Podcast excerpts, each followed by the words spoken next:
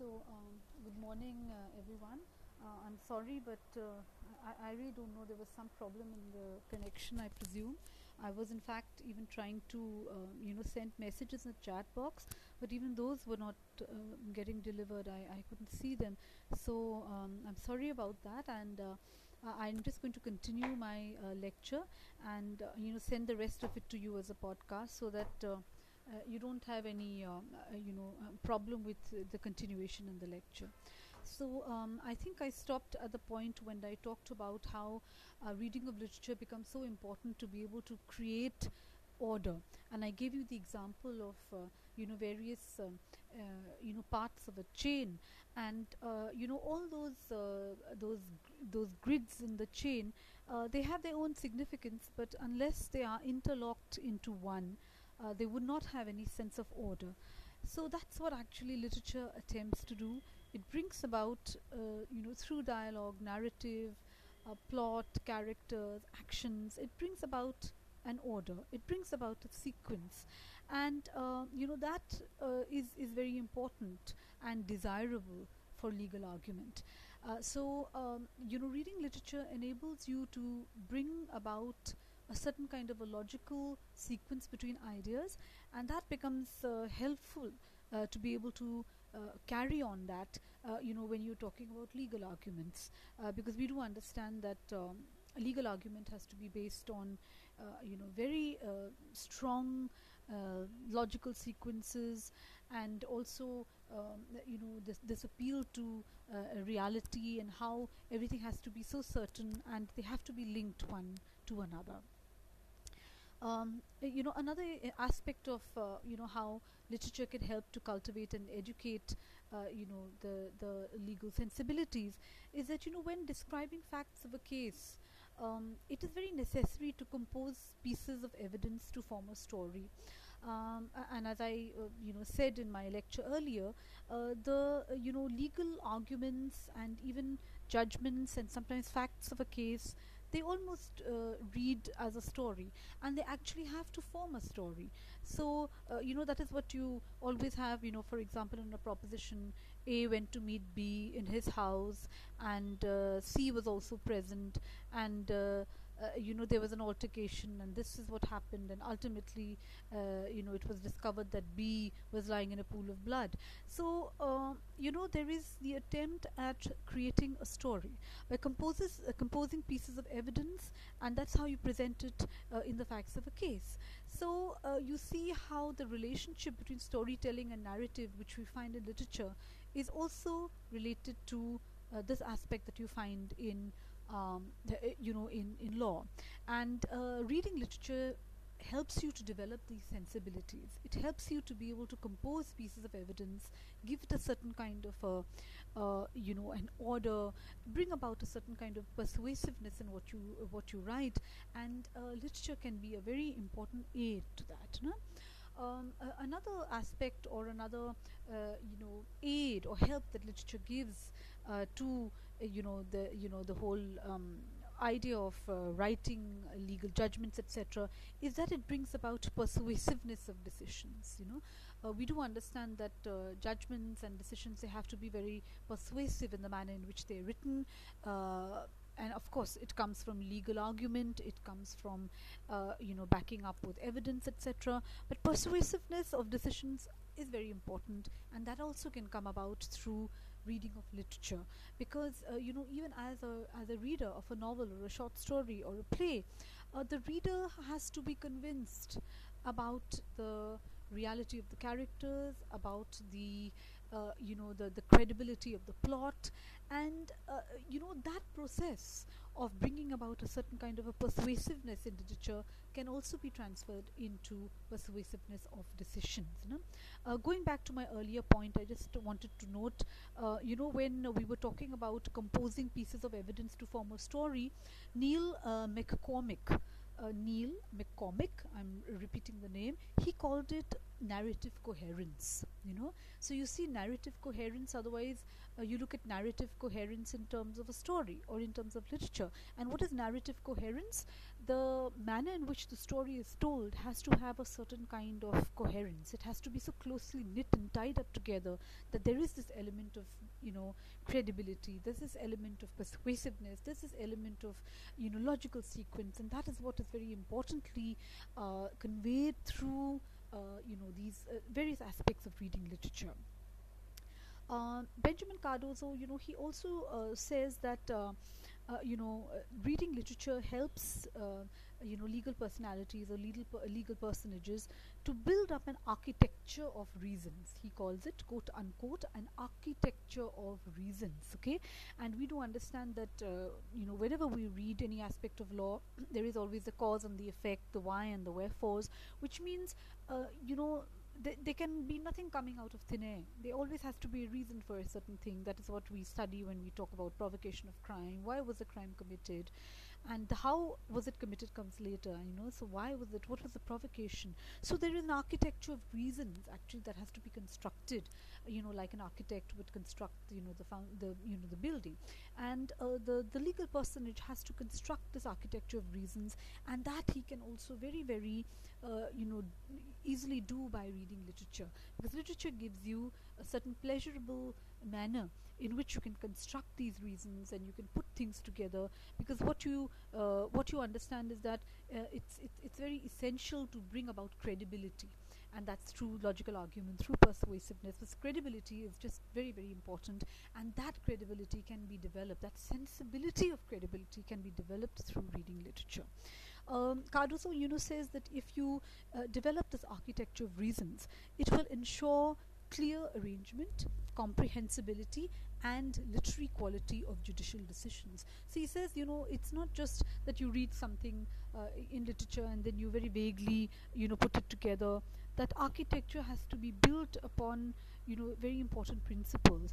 And he says if you build them on this kind of a sustained reading of literature, you'll be able to bring about clear arrangement. It's very important for logical um, you know argument in in uh, in uh, legal terms a clear arrangement is very important. That is why uh, we look at uh, judgments we look at how facts are presented we look at how a lawyer presents his case.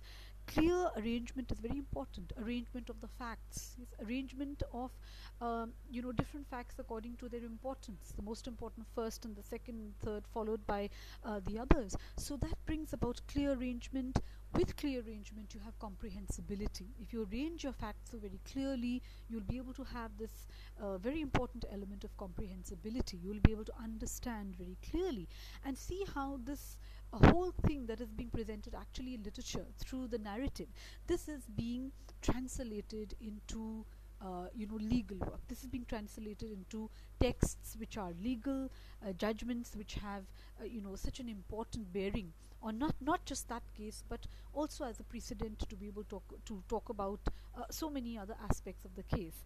And of course uh, the literary quality of judicial decisions. Uh, you know literary quality is also essential. Although there are people who say that you know judgment shouldn't be verbose they shouldn't be so long they shouldn't be so you know so so elaborate. But the fact is that um, judgments do have a literary quality you know. And uh, when you talk of uh, you know when you talk of uh, literary quality uh, not just of judgments but of course of the of the uh, of the decisions and then followed by the manner in which they're written. That is why probably we have them written in you know a certain literary manner in an elaborate manner uh, because it helps um, uh, to understand uh, you know the uh, you know the whole import that you know literature forms sort of a bedrock. I've often given you an examples of um, you know Justice um, you know um, Denning. And you know he said that most of the um, you know all the most of the knowledge that I got about uh, you know law was actually through reading of literature through reading poetry through reading uh, other works because it developed the skills of writing skills of uh, uh you know his ability to be able to construct sentences etc and that becomes so very essential in law. Uh, another important thing is you know that vocabulary can also improve along with sentence structure formation and expression. And we do understand that in legal uh, terms every word every alphabet, every punctuation mark, every sentence structure has a very important bearing. It changes the meaning of the uh, you know of the whole uh, you know of the sentence, or it changes the tone of uh, uh, you know and the emotion of the manner in which the sentence it depends on the manner in which the sentence is written so vocabulary can improve and sentence structure formation and expression become so important they're so uh, essential. They're so intrinsic to uh, the whole legal profession. And we're not just talking about writing judgments. We're talking about presenting facts of the case. We're talking about arguments in court. Everything requires that kind of use of vocabulary sentence structure etc which will bring about a certain kind of expression uh, to the words in which to the words that you are using okay uh, and then I now I just have around one or two more points uh, left to discuss. Uh, literature also helps in developing creativity, and this can be helpful while writing decisions, while presenting the case. Now, um, you know, creativity um, most often is you know just associated with certain disciplines, with certain subjects, which you know uh, deal with you know humanities or with art and design, etc. But creativity is something that just goes beyond you know. Creativity is there probably in every field and uh, when you talk of creativity is you know thinking out of the box uh, looking at things uh, you know not in a unidimensional manner but in multi- multi-dimensional ways and uh, you know literature helps in developing that creativity you know when you examine for example a character like Meursault from the novel uh, uh, you know the outsider uh, you'd examine how uh, you know Albert Camus has been so creative in you know in constructing the whole paradigm of that character and his interaction with the law that you look at law in a very different way.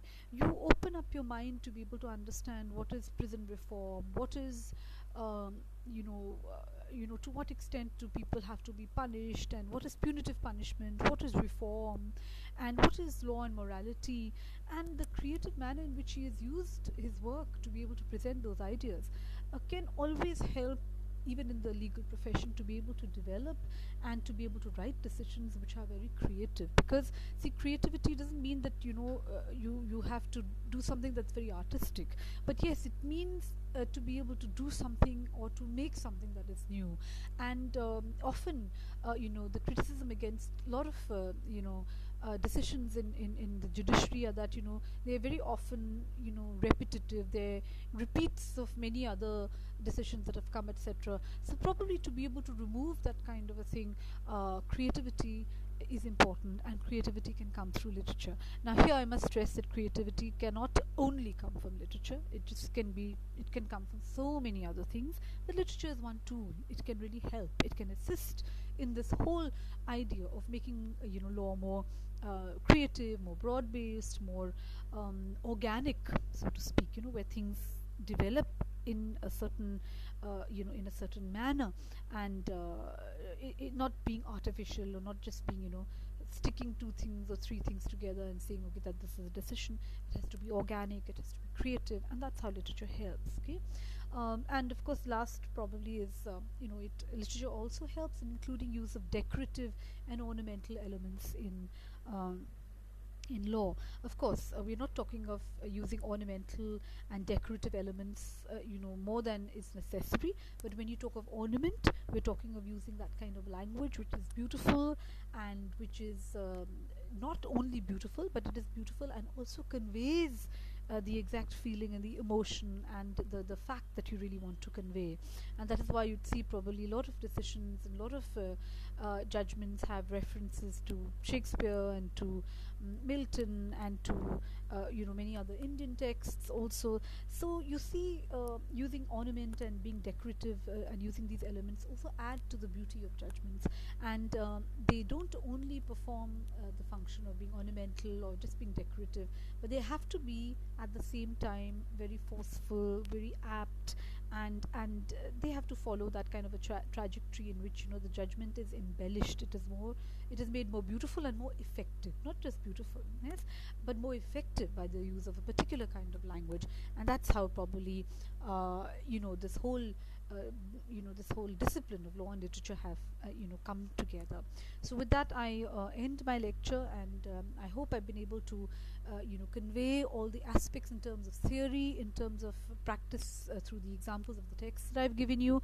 And the last capsule that we had today um, you know sorry interrupted though uh, but the last capsule that we had today was that how um, you know the reading of literature can help to cultivate and also to be able to develop uh, you know uh, this whole um, you know sensibility this whole idea cultivating and educating uh, the the legal personage in uh, you know these sensibilities the improving your legal sensibilities through intervention of literature through reading literature and through understanding and expression for logical argument for bringing about a certain order for bringing about creativity and the sense of expression composition the use of uh, appropriate vocabulary, sentence structures, and of course, even using language in an ornamental and a decorative manner. Uh, thank you so much, and uh, uh, we meet now in our next class. Thank you. Um, good evening, everyone, and um, uh, as I, um, you know, promised that I would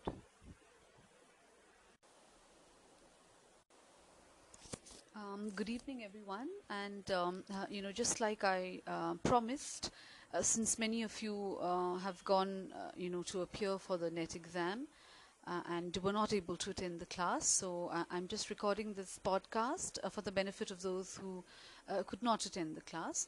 I- am pretty sure that um, all of you would have done well in the exam, but of course, an exam um, is is is good only as good as the result is. So it's going to be a wait, and I'm sure um, uh, you know the uh, you know the results would be good.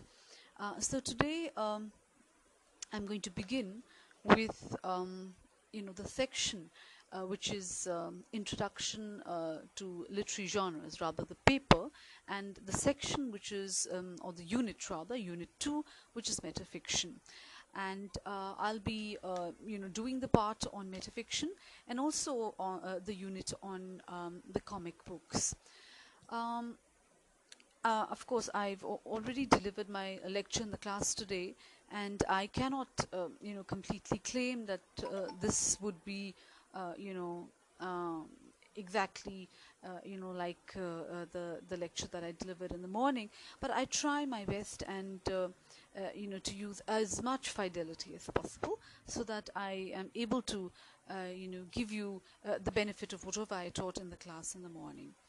Um, I began uh, in the morning too by uh, reading out from, uh, you know, the syllabus and, you know, the introductory paragraph, which says that um, the paper will introduce students to some of the new genres that have overwhelmed the postmodern literary space. Okay, uh, look, uh, you know, examine the use of the word overwhelmed.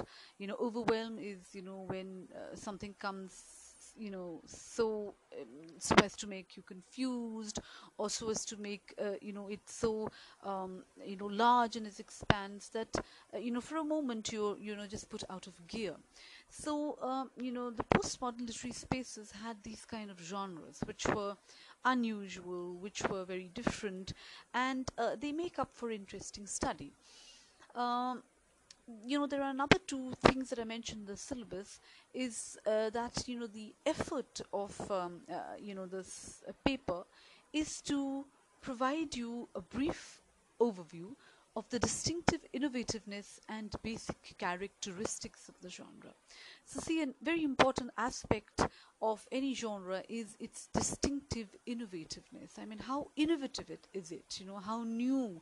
How does it address, uh, you know, certain issues that are very, very common in, in, in literature, and also, obviously, understanding its basic characteristics. So, um, today when we discuss uh, metafiction, uh, we are uh, you know going to try to do exactly what your syllabus intends and that is understand the basic characteristics of metafiction and also its distinctive innovativeness. You know how is it different say from other genres or how uh, you know does uh, it um, um, you know answer certain questions etc so these are the things actually going to be examined okay? Um, before I, uh, you know, go into the essay, you know, which is uh, uh, a part of a larger book, it's a chapter actually from uh, the 1984 book of Patricia Waugh, which is Metafiction, the theory and practice of self-conscious fiction. All right, so that's the title of um, the uh, you know the, the book and uh, you see a very important uh, thing that's there in the book is uh, the title of the book is self-conscious fiction okay? So we're going to look at metafiction uh, you know as being self-reflexive as being self-conscious as being uh, you know inward uh, looking etc when we do the characteristics and we do um, you know the different aspects of metafiction. Um, you know Patricia Waugh is um, you know she's a fellow of the British Academy and she's you know, uh, born in the 1950s, which uh, makes her contemporary. Uh, she's a professor of literature at Durham U- University, and you know, she's she's she's a brilliant, um, you know. Um, intellectual historian and uh, you know she joined the university and uh, became a professor in a very short while because of her academic brilliance and um, Patricia Waugh is otherwise, you know, a literary critic. As I mentioned, she's an intellectual historian, and you know, she's a leading specialist in modernist, uh, postmodernist literature, feminist theory, intellectual history, and uh, post-war fiction and its political context. Okay, so these are the broad areas uh, in which, um, you know, she's published books and uh, you know delivered a lot of lectures and uh, you know her work has uh, you know a kind of an expanse and has a kind of depth which is quite incredible. Um, she is you know one of the first along with Linda Hutcheon to work and write on metafiction. In fact, uh, you know, Patricia was considered to be almost, uh, you know, the pioneer uh, in working on, uh, you know, this question of metafiction. Uh, Patricia Waugh is also deeply interested in science and um, has done a lot of work on, you know, climate change and literature. And, you know, for most of the time we would think that, you know, the sciences and the humanities and the languages are so disparate in terms of entities, in terms of concerns that the address. Uh, but um, you know, uh, Patricia Waugh uh, seems to be doing, um, you know, a very intelligent and a very um, appropriate amalgamation of even science and literature. Um, you know, you'd see when you read the um, uh, the essay, uh, you'll find all kinds of cross references uh, to uh, you know uh, nuclear physicists and to Bakhtin and to Saussure and others, and it just shows the wide kind of expanse that uh, you know Patricia Waugh has, and uh, the essay. Uh, you know, is, is very interesting, and it, you know, it, it, deals with great detail on this question of what is metafiction and what does metafiction actually try to do, what does it try to achieve. Now, before I go uh, into more uh, detail about how Patricia Waugh sort of, you know, discusses and describes metafiction, uh, I just thought of, um, you know, giving you a very basic kind of a definition because, you know, actually metafiction, uh, you know, metafiction is uh, is something that cannot be compartmentalized. It's very difficult to give metafiction um, you know a singular kind of a definition because there are just so many things in it. There's so many uh, characteristics. There's so many ways in which metafiction can be experimented with. So it's pretty difficult actually to give it a definition. But if we just try uh, we can you know first examine the root of the word meta or meta and that is greek for after or beyond okay? So uh, it is a sort of a transcendence uh, and it is going beyond it is going uh, you know beyond that uh, just the confines of fiction okay? Um, if we had to or if i had to give you a very simple definition of metafiction it's fiction that discusses um, describes or analyzes a work of fiction or the conventions of fiction okay? Now uh, sometimes one would wonder that uh, you know this uh, definition doesn't sound anything like fiction. It almost sounds like non-fiction or it almost sounds like theory.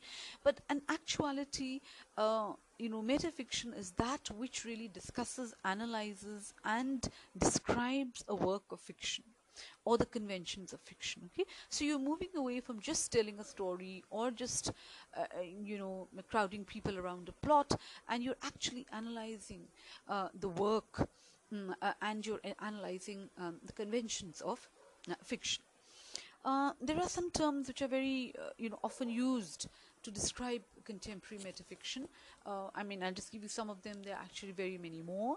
And, uh, you know, you could say that metafiction is self-conscious, as um, is indicative in, uh, uh, you know, Patricia Waugh's, uh, the title of a book itself. Uh, metafiction is introspective, it is introverted, it's even narcissistic at times, and it's auto-representational okay? So you see this whole idea of reflexiveness. Yes coming back uh, to an analysis of the work itself. Okay? Uh, now when we talk of metafiction uh, you know it started or the term was rather coined in 1970 uh, you know, which makes it uh, contemporary and new. But, uh, you know, the trends of metafiction are, uh, uh, you know, very old. Uh, you know, using these metafictional, um, uh, you know, elements in a work are very old. Uh, you know, for example, we have it in, um, you know, the Canterbury Tales by Chaucer, or you know, Cervantes' Don Quixote, and even Jane Austen's Northanger Abbey. Uh, you know, has mention of writing the novel by her narrator. Okay, so you see, uh, this kind of thing in which you have the narrator coming in and you know telling him or telling uh, something about himself or herself and making the reader aware that you know uh, uh there is more to this work of fiction than just plot okay? Uh, in fact um, you know, Dante is sometimes referred to as, uh, you know, the first autobiographical uh, metafiction writer, you know, uh, because he wrote a work like, um, uh, you know, the Divine Comedy, in which we see Dante himself is actually looking at himself, although it's represented as, uh, you know, uh, the universal pilgrim, uh, and you know he's you know we know that it's Dante and he's taken by Virgil on this journey uh, you know uh, to the afterlife while he's actually alive okay? So um, uh, these things are um, you know pretty um, common and these these uh, elements are uh, you know are visible uh, so very many times. In fact even uh, mythological works like the Ramayana and the Mahabharata you know uh, you, which were written by Valmiki and Ved Vyas uh, you know they have the appearance of Ved Vyas and Valmiki in the works themselves okay? So the, the work going sort of beyond, uh, you know, just being a creation of, uh, you know, Valmiki or uh, Ved Vyas. Okay, so of course there are very many conventions, and these are just one of them. Okay, uh, John Barth, um, you know, in fact we have an essay of John Barth also in this um, unit. You know, he says, you know, that or he describes metafiction as a novel that imitates a novel rather than the real world okay? And this is actually the crux of the question of metafiction. Metafiction deals with actually the interpretation of the uh, of, of, of the world or of reality okay? And he says that you know a novel metafiction is a novel that imitates a novel rather than the real world okay? So uh, this is a very layered um, you know comment he makes on what actually metafiction is. It's like a uh, you know uh, it's like a replication of another novel rather than the real world although we do understand that uh, the novel and the real world are so closely tied together okay? Uh, some of characteristics of uh, metafiction are intertextual references um, allusions and intertextual references we do understand um, you know, very much a part of the postmodern uh, narrative. Um, allusions, uh, an allusion is a reference to another literary work, which uh, you know also adds to intertextuality and uh, the richness of uh, plot and theme, etc. You also have incorporation of theory and criticism. Okay, so this is also very important. Yes, theory and criticism incorporated in a work of fiction yes? Um, and otherwise we would think that they are very disparate. They're two uh, you know very separate entities. On the one hand we have fiction and on the other hand we have say uh, you know uh, criticism and theory okay? Uh, there are also um, you know characteristics like a creation of biographies of imaginary writers you know in metafiction. And you also have presenting and discussing fictional works of an imaginary character. So you're discussing some other fictional work of some other imaginary character okay? So uh, you are moving away from a sort of a very conventional way of telling a story and putting uh, you know uh, uh many more different elements okay? Um, they also uh, sometimes directly address the reader you know you'd see a lot of this in uh, uh, in uh, children's fiction also that there is a direct address okay? And uh, we shouldn't confuse here with point of view of first person etc here there is a different kind of an addressing in which uh, you know the reader knows that uh, he or she is actually being addressed by the narrator. You also have, um, uh, you know, the the uh, the writers or the authors involving themselves with fictional characters. There's a personal involvement with fictional characters, and uh, there's also a certain um, kind of, uh, uh, you know, in, intrusion to comment on writing. Okay, so you sort of are able to make out that there is, you know, there is another entity which is actually the you know the the creator of that work who is either telling you trying to tell you something. And uh, you know there's another uh, very important aspect which is trying uh, to be told through metafiction is that there is no singular truth you know. Si truth is never singular. So just like the postmodern narrative there is no meta narrative uh, there is fragmentation there is parody pastiche etc because uh, you know there is nothing that can be declared as the only truth. And that's what actually uh, you know metafiction does. Um, of course uh, you know um, metafiction also uh, you know examples are when uh, you know there is a person in the book who is reading a book which is about the same story okay? So you see there is a certain kind of a uh, sometimes it looks like a confusion but it's actually a very very uh, you know systematic device to be able to be self-reflexive yes? To be able to analyze the work and come back to it uh, to be able to understand what is the interpretation of reality. Actually that is the basic idea of metafiction is uh, you know why are you writing in such a manner? You're actually trying to determine what reality is. And uh, I mean we do understand that you know this question of what is truth and what is reality is something that has been handled and been tackled by philosophers for ages. Yes this whole uh, question of you know Spinoza and Descartes and everybody else they're questioning or they're trying to make out what is uh, uh, reality. What is the world outside the world of fiction? Okay? So um, there are some more um, uh, uh you know uh, techniques and characteristics. I'll discuss them um, you know later uh, after we do you know the the the essay so that we can come back you know and compare notes when we are you know in between somewhere and we can go back to some more characteristics of metafiction. Okay? So um, you know now i'd want to um, uh, you know drew your attention to the uh, the the chapter that is in our syllabus. And uh, I mean I really hope that uh, you know all of you even if you're listen, listening to the podcast you must have the text with you. And um, you know I, I teach uh, children who are much younger than you. Uh, they come you know after their plus two. And whenever I do a short story or um, you know or a play or a poem I always insist that the text should be there. The text is the field, uh, you know, which gives you an exact feel of what uh, the the writer is trying to convey.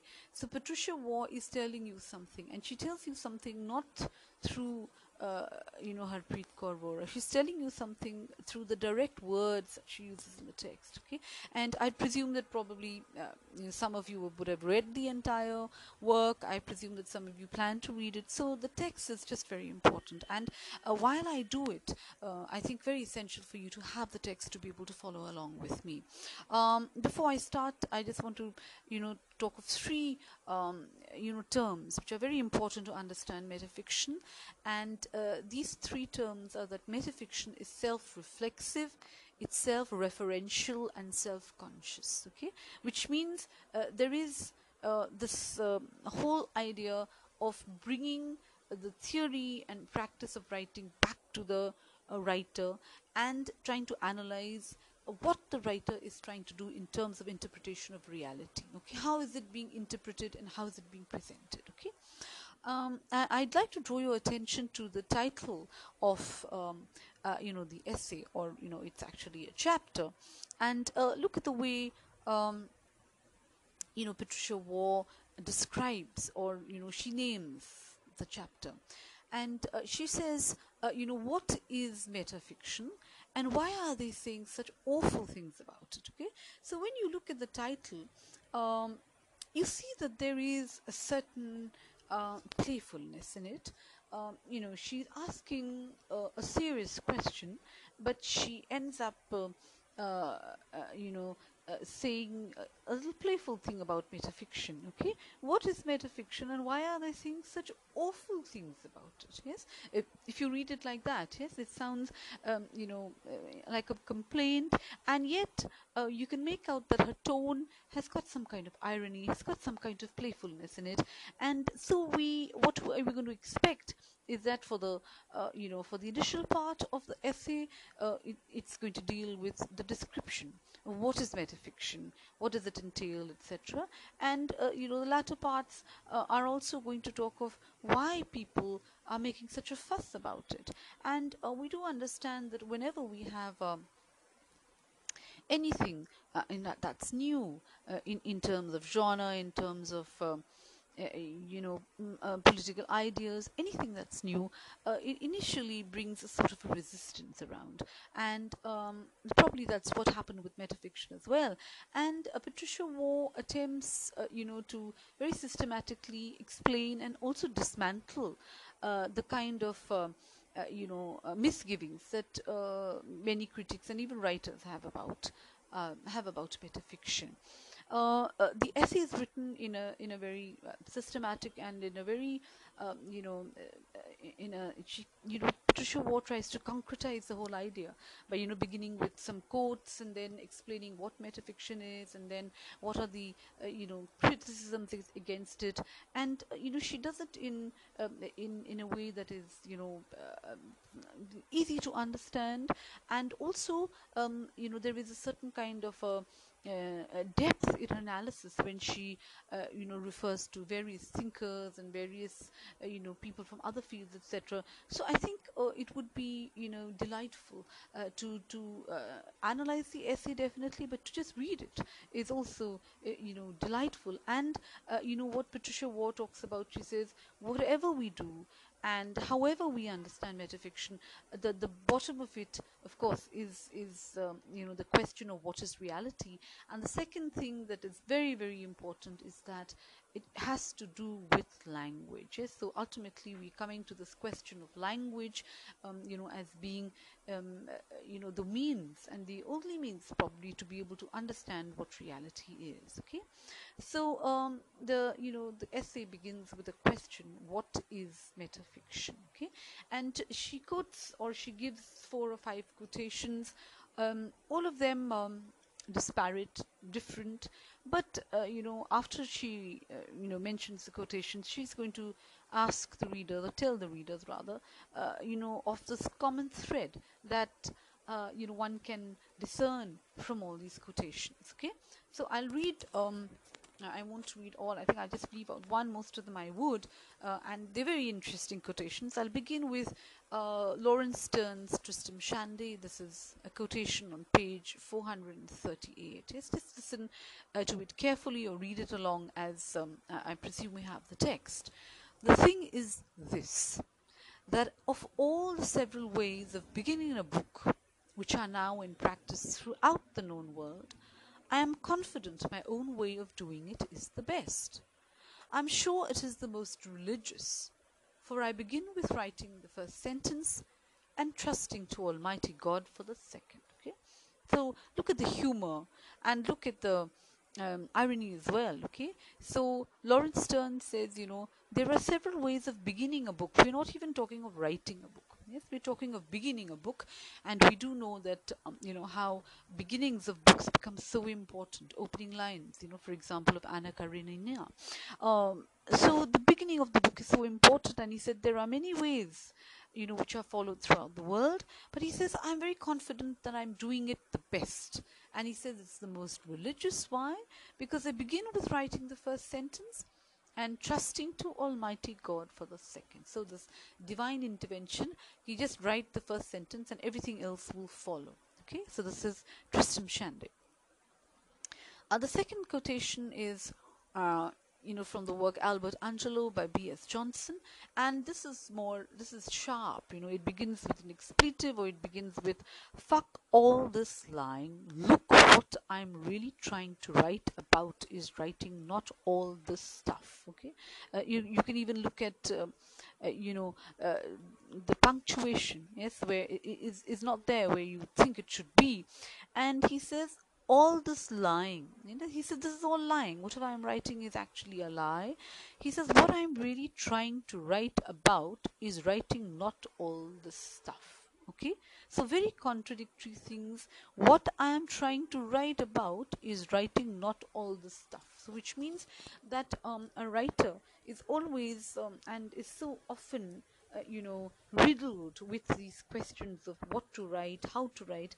And when you look at it when you examine it very carefully it boils down to actually nothing but what is the writer uh, you know trying to interpret as reality? What is the writer trying to present as reality. I think that's the most important thing yes? I'll come to a detailed discussion of that after i read all the other quotations. And look at the third quotation. I find this the most um, interesting. And it is by ronald sukenick from the death of the novel and other stories okay? And um, you know this is what the writer says okay? He says since I've started thinking about the story, I've gotten boils, piles, eye strain, stomach spasms, anxiety attacks. Finally, I am consumed by the thought that at a certain point we all become nothing more than dying animals. So uh, just look at the way the writer is, uh, you know, examining his or her state of mind since I've started thinking about the story, we're not even talking about writing the story. And he says, since I've started thinking about the story, I've gotten bi- um, I've gotten boils, piles, eye strain, stomach spasms, and anxiety attacks. Yes, almost uh, becoming neurotic, and uh, you know all the uh, mental uh, problems you know uh, you know manifesting themselves as physical ones okay?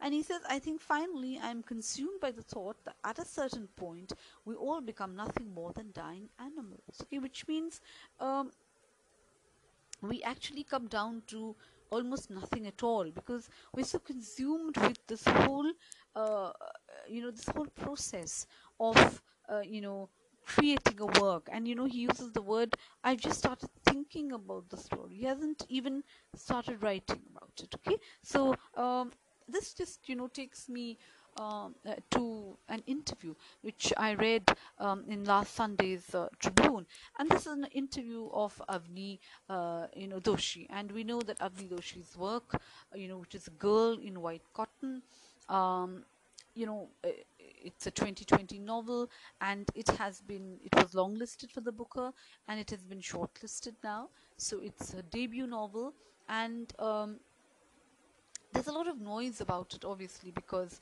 you know this young woman 38 year old is you know uh, you know tipped to be the booker.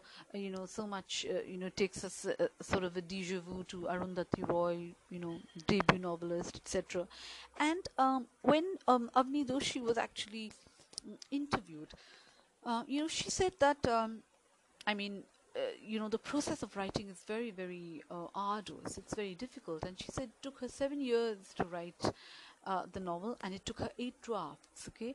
And she says when she submitted eight drafts, each draft was different from the other and absolutely different. Okay.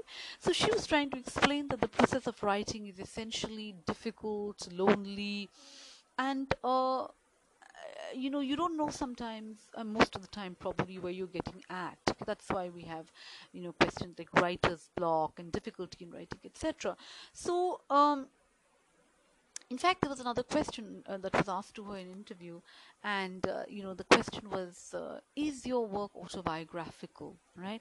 And uh, you know she had to sort of uh, explain very clearly that no, I have a very, you know, because the novel is about a very uncomfortable relationship between a mother and a daughter, unconventional and uncomfortable. And she says, no, no, I have a very, you know, comfortable relationship with my mother. And she says, no, this is not autobiographical at all. Okay.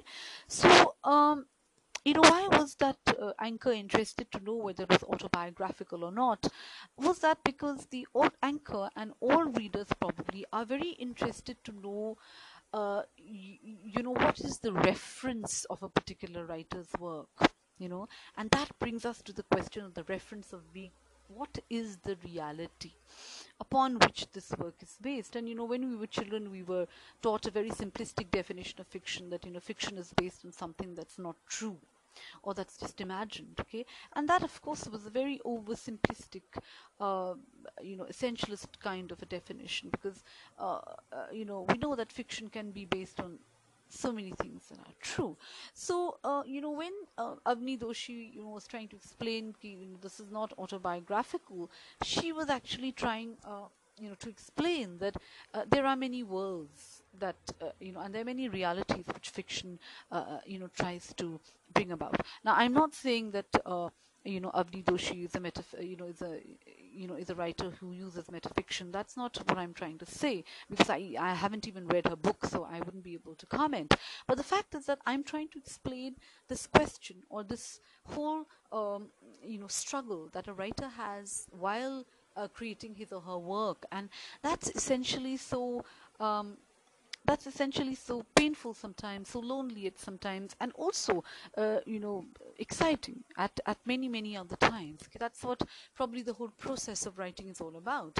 And when we examine metafiction, this is exactly what Patricia Waugh is going to say that metafiction examines this question of how is reality to be represented? Yes, in what way and uh, what are the reference points? Okay, the last quotation. Um, that I'll take is, uh, you know, from uh, The French Lieutenant's Woman, and it's on page 86 to 87, of course, by John Fowles.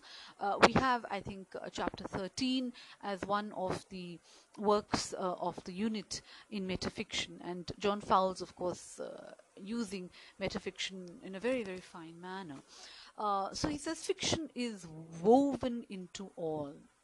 I find this new reality or unreality more valid. Yes, look at the use of this new reality or unreality. Okay, so there is, um, you know, in metafiction also this uh, playfulness, this kind of, uh, you know, irony, and uh, you know, John Fowles saying, you know, fiction is woven into all into all you know and there is you know there uh, there has been someone who says you know that all fiction is metafiction all right?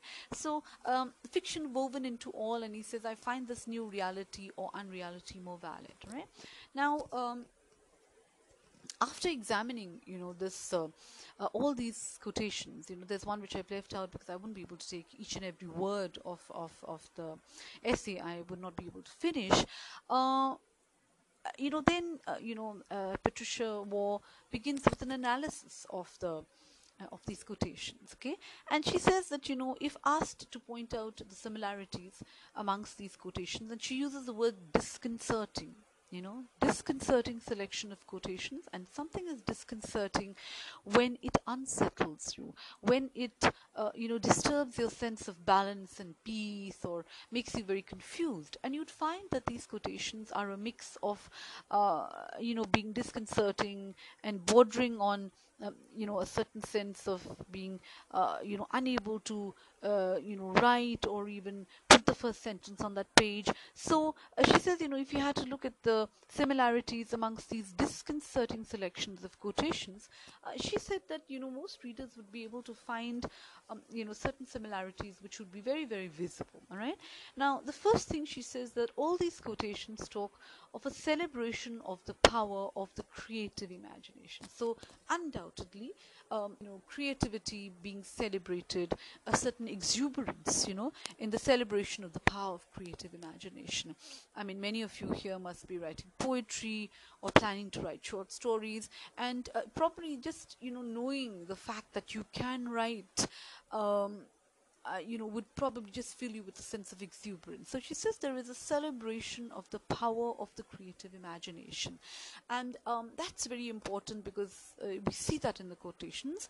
But along with it, you see, uh, there is an uncertainty about the validity of its representation. So you see, on the one hand, you have an exuberance, you have a, uh, you know, a celebration of the power of being creative, but you're also uncertain about the validity of the representation. Then this is what metafiction addresses: that what is the validity of the reality that a writer wants to present in fiction? Okay, so you'll always be uncertain about the validity, and whenever anyone is writing, uh, you know, uh, we have the writer's block and we have people, you know, giving up writing in between, throwing away their drafts, burning their papers, etc.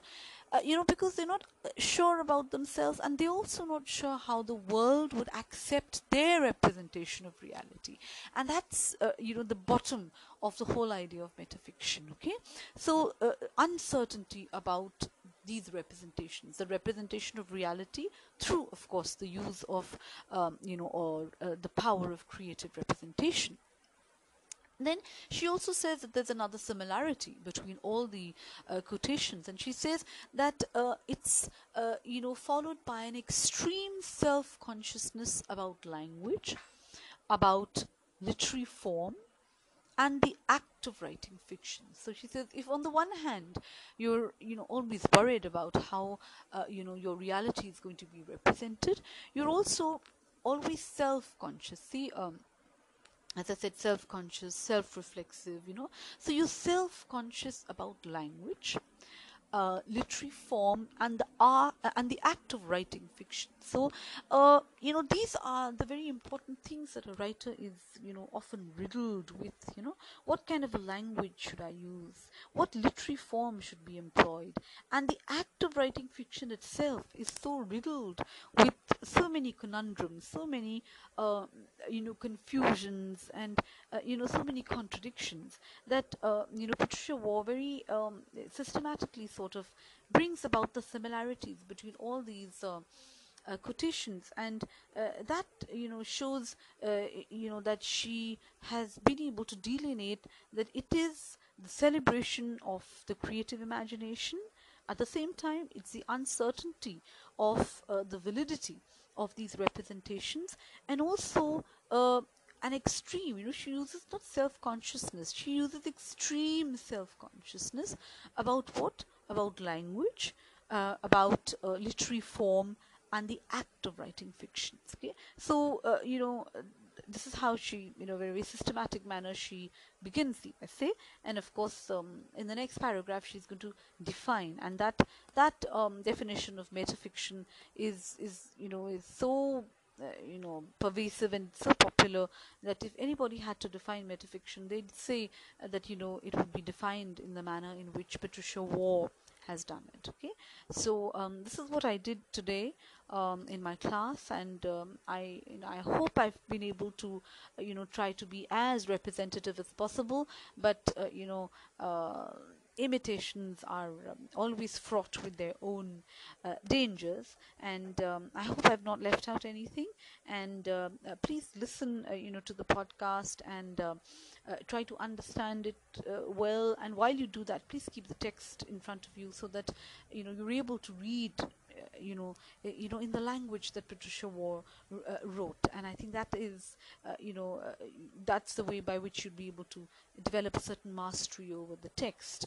Um, so, um, I, I, mean, I'll continue in my next class. thank you, and I hope you'd be able to come back with your uh, with you know your questions or your comments or any uh, you know discussion that we can also have after we um, you know finish or we are halfway through. Thank you thank you so much to the class. Um, good evening everyone and um, uh, as I um, you know promised that I would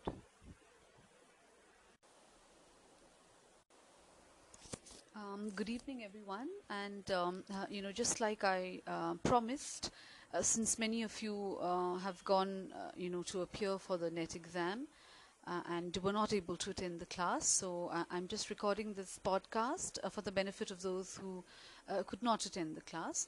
I- am pretty sure that um, all of you would have done well in the exam, but of course, an exam um, is is is good only as good as uh, the result is.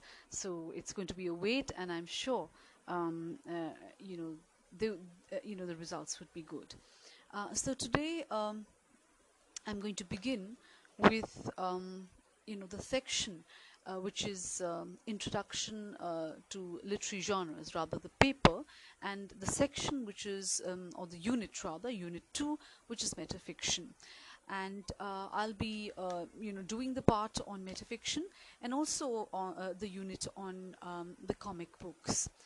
Um, uh, of course, I've already delivered my lecture in the class today, and I cannot, uh, you know, completely claim that uh, this would be, uh, you know, um, exactly, uh, you know, like uh, uh, the the lecture that I delivered in the morning. But I try my best and. Uh, you know, to use as much fidelity as possible, so that I am able to, uh, you know, give you uh, the benefit of whatever I taught in the class in the morning. Um, I began uh, in the morning too by uh, reading out from, you know, the syllabus and you know the introductory paragraph, uh, which says that um, the paper will introduce students to some of the new genres that have overwhelmed the postmodern literary space. Okay, uh, look, uh, you know, examine the use of the word overwhelmed. You know, overwhelm is you know when uh, something comes you know so um, so as to make you confused or so as to make uh, you know it so um, you know large in its expanse that uh, you know for a moment you're you know just put out of gear so um, you know the postmodern literary spaces had these kind of genres which were unusual which were very different and uh, they make up for interesting study. Um, you know there are another two things that I mentioned in the syllabus is uh, that you know the effort of um, uh, you know this uh, paper is to provide you a brief overview of the distinctive innovativeness and basic characteristics of the genre. So see a very important aspect of any genre is its distinctive innovativeness. I mean how innovative it is it, you know, how new, how does it address uh, you know certain issues that are very very common in, in, in literature and also obviously understanding its basic characteristics so um, today when we discuss uh, metafiction uh, we are uh, you know going to try to do exactly what your syllabus intends and that is understand the basic characteristics of metafiction and also its distinctive innovativeness. You know how is it different say from other genres or how uh, you know does uh, it um, um, you know answer certain questions etc so these are the things actually going to be examined okay? Um, before i uh, you know go into the essay you know which is um, uh, a part of a larger book. It's a chapter actually from uh, the 1984 book of Patricia Waugh, which is Metafiction, the theory and practice of self-conscious fiction. All right. So that's the title of um, the yeah, you know the, the book, and uh, you see a very important uh, thing that's there in the book is uh, the title of the book is self-conscious fiction okay? So we're going to look at metafiction uh, you know as being self-reflexive as being self-conscious as being uh, you know inward uh, looking etc uh, when we do the characteristics and we do um, you know the different aspects of metafiction. Um, you know patricia waugh is um, you know she's a fellow of the british academy and she's uh, uh, uh, you know, uh, born in the 1950s, which uh, makes her contemporary. Uh, she's a professor of literature at Durham U- University, and you know, she's she's she's a brilliant, uh, you know, um, intellectual historian. And uh, you know, she joined the university and uh, became a professor in a very short while because of her academic brilliance. And um, Patricia Waugh is otherwise, you know, a literary critic. As I mentioned, she's an intellectual historian, and you know, she's a leading specialist in modernist, uh, postmodernist literature, feminist theory, intellectual history, and uh, post-war fiction and its political context. Okay, so these are the broad areas uh, in which, um, you know, she's published books and uh, you know delivered uh, a lot of lectures and uh, you know her work has uh, you know a kind of an expanse and has a kind of depth which is quite incredible um, she is you know one of the first along with linda hutcheon to work and write on metafiction. In fact, uh, you know, Patricia was considered to be almost, uh, you know, the pioneer uh, in working on, uh, you know, this question of metafiction. Uh, Patricia Waugh is also uh, deeply interested in science and um, has done a lot of work on, you know, climate change and literature. And, you know, for most of the time we would think that, you know, the sciences and the humanities and the languages are so disparate in terms of entities, in terms of concerns that they address. Uh, but um, you know, uh, Patricia Waugh uh, seems to be doing, um, you know, a very intelligent and a very um, appropriate amalgamation of even science and literature. Um, you know, you'd see when you read the um, uh, the essay, uh, you'll find all kinds of cross references uh, to uh, you know uh, nuclear physicists and to Bakhtin and to Saussure and others, and it just shows the wide kind of expanse that uh, you know Patricia Waugh has, and uh, the essay.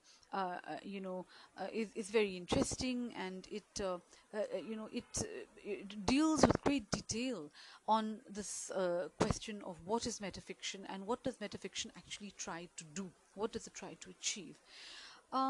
Now, before I go uh, into more uh, detail about how Patricia Waugh sort of, you know, discusses and describes metafiction, uh, I just thought of, um, you know, giving you a very basic kind of a definition because, you know, actually metafiction, uh, you know, metafiction is uh, is something that cannot be compartmentalized. It's very difficult to give metafiction um, you know a singular kind of a definition because there are just so many things in it. There's so many uh, characteristics. There's so many ways in which metafiction can be experimented with. So it's pretty difficult actually to give it a definition.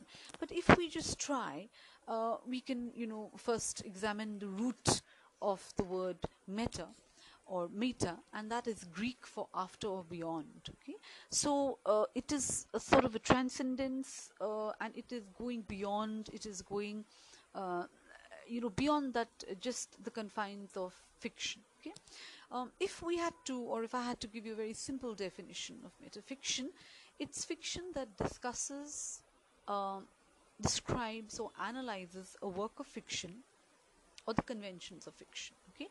Now uh, sometimes one would wonder that uh, you know this uh, definition doesn't sound anything like fiction. It almost sounds like non-fiction or it almost sounds like theory. But in actuality uh, you know metafiction is that which really discusses analyzes and describes a work of fiction or the conventions of fiction okay? So you're moving away from just telling a story or just uh, uh you know crowding people around a plot and you're actually analyzing uh, the work um, uh, and you're analyzing um, the conventions of uh, fiction. Uh, there are some terms which are very you know often used to describe contemporary metafiction. Uh, I mean, I'll just give you some of them. There are actually very many more.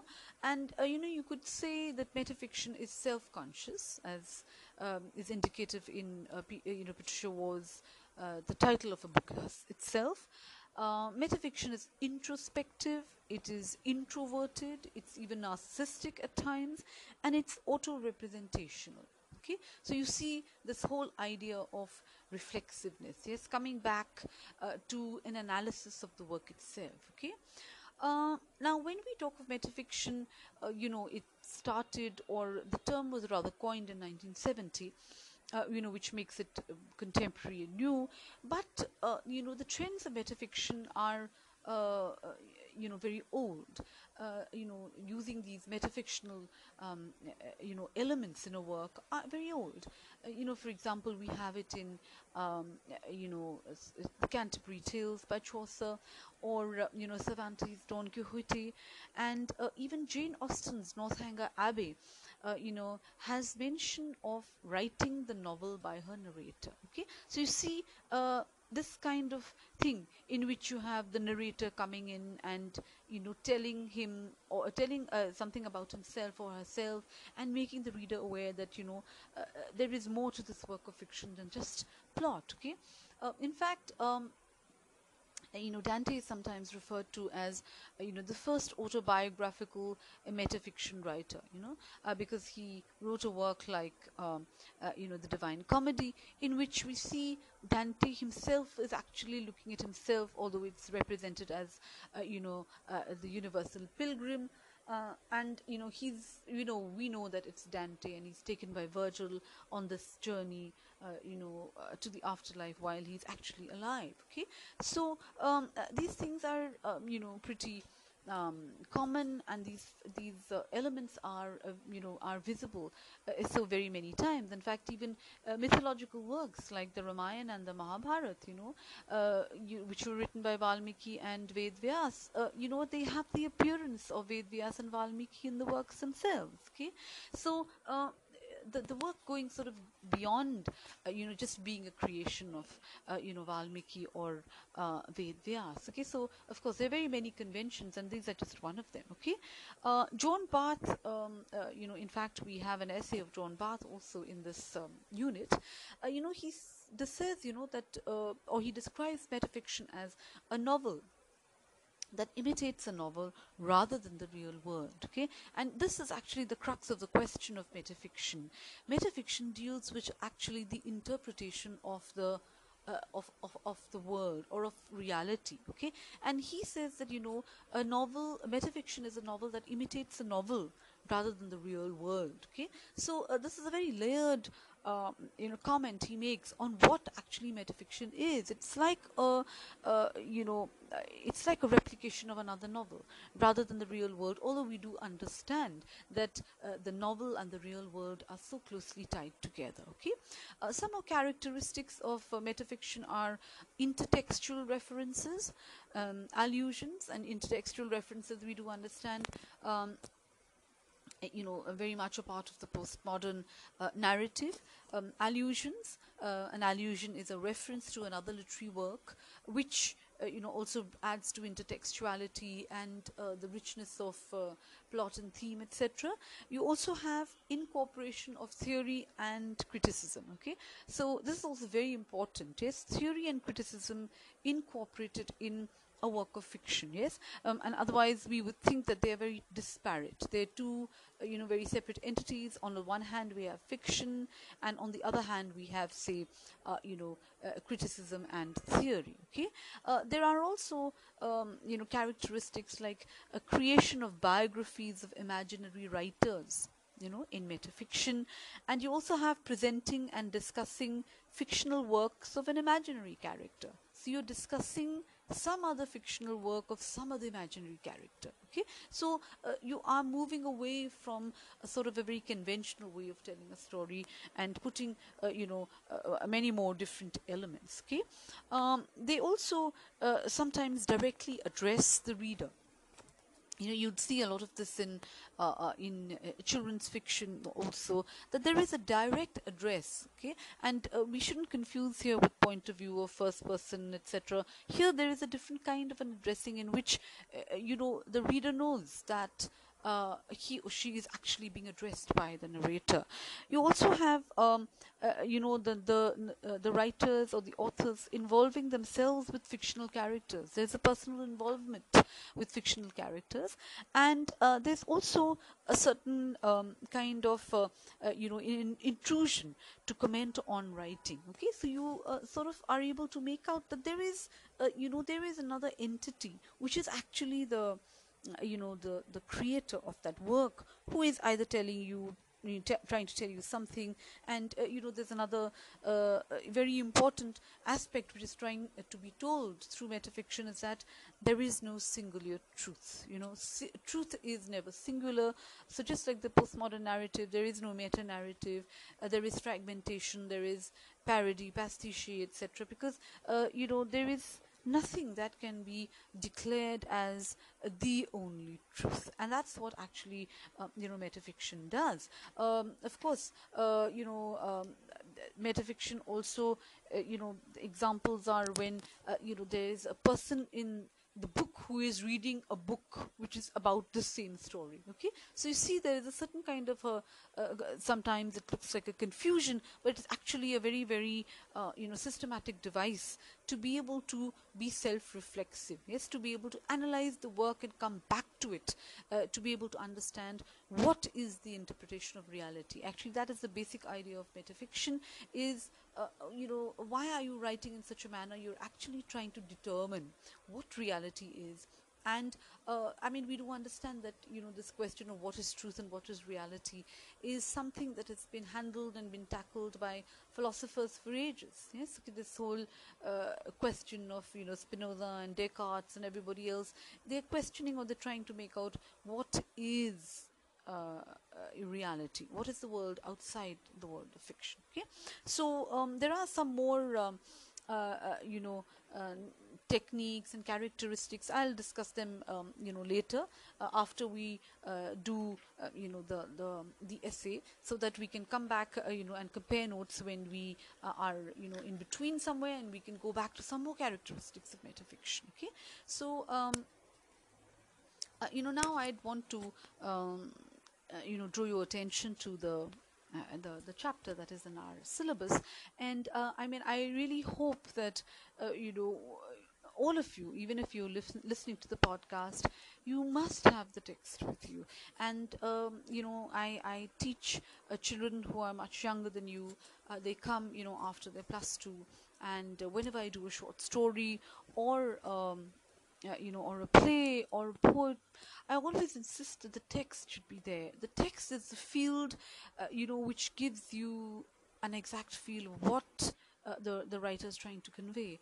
So Patricia Waugh is telling you something, and she tells you something not through uh, you know Harpreet Kaur Vora. She's telling you something through the direct words that she uses in the text. Okay, and I presume that probably uh, you know, some of you would have read the entire work. I presume that some of you plan to read it. So the text is just very important. And uh, while I do it, uh, I think very essential for you to have the text to be able to follow along with me. Um, before I start, I just want to you know talk of three um, you know terms which are very important to understand metafiction. And uh, these three terms are that metafiction is self-reflexive it's self-referential and self-conscious okay? Which means uh, there is uh, this uh, whole idea of bringing the theory and practice of writing back to the uh, writer and trying to analyze what the writer is trying to do in terms of interpretation of reality okay? How is it being interpreted and how is it being presented okay? Um, I, would like to draw your attention to the title of um, uh, you know the essay or you know it's actually a chapter. And uh, look at the way um, you know Patricia Waugh describes or you know she names the chapter. And uh, she says uh, you know what is metafiction and why are they saying such awful things about it okay? So when you look at the title um, you see that there is a certain uh, playfulness in it. Um, you know she's asking uh, a serious question but she ends up uh, uh, you know uh, saying a, little playful thing about metafiction okay? What is metafiction and why are they saying such awful things about it yes? If, if you read it like that yes it sounds um, you know uh, like a complaint and yet uh, you can make out that her tone has got some kind of irony has got some kind of playfulness in it. And so we what are we going to expect is that for the uh, you know for the initial part of the essay uh, it, it's going to deal with the description what is metafiction what does it entail etc and uh, you know the latter parts uh, are also going to talk of why people are making such a fuss about it. And uh, we do understand that whenever we have um, anything uh, that, that's new in in terms of genre in terms of um, uh, you know, uh, political ideas, anything that's new, uh, it initially brings a sort of a resistance around. And um, probably that's what happened with metafiction as well. And uh, Patricia Waugh attempts, uh, you know, to very systematically explain and also dismantle uh, the kind of you know, misgivings that many critics and even writers have about have about metafiction. Uh, uh, the essay is written in a in a very uh, systematic and in a very um, you know, uh, uh, in a, she, you know, Patricia Waugh tries to concretize the whole idea by, you know, beginning with some quotes and then explaining what metafiction is and then what are the, uh, you know, criticisms against it. And, uh, you know, she does it in, um, in, in a way that is, you know, uh, easy to understand. And also, um, you know, there is a certain kind of a, uh, depth in analysis when she uh, you know refers to various thinkers and various uh, you know people from other fields etc so i think uh, it would be you know delightful uh, to to uh, analyze the essay definitely but to just read it is also you know delightful. And you know what patricia waugh talks about she says whatever we do and however we understand metafiction the the bottom of it of course is is um, you know the question of what is reality.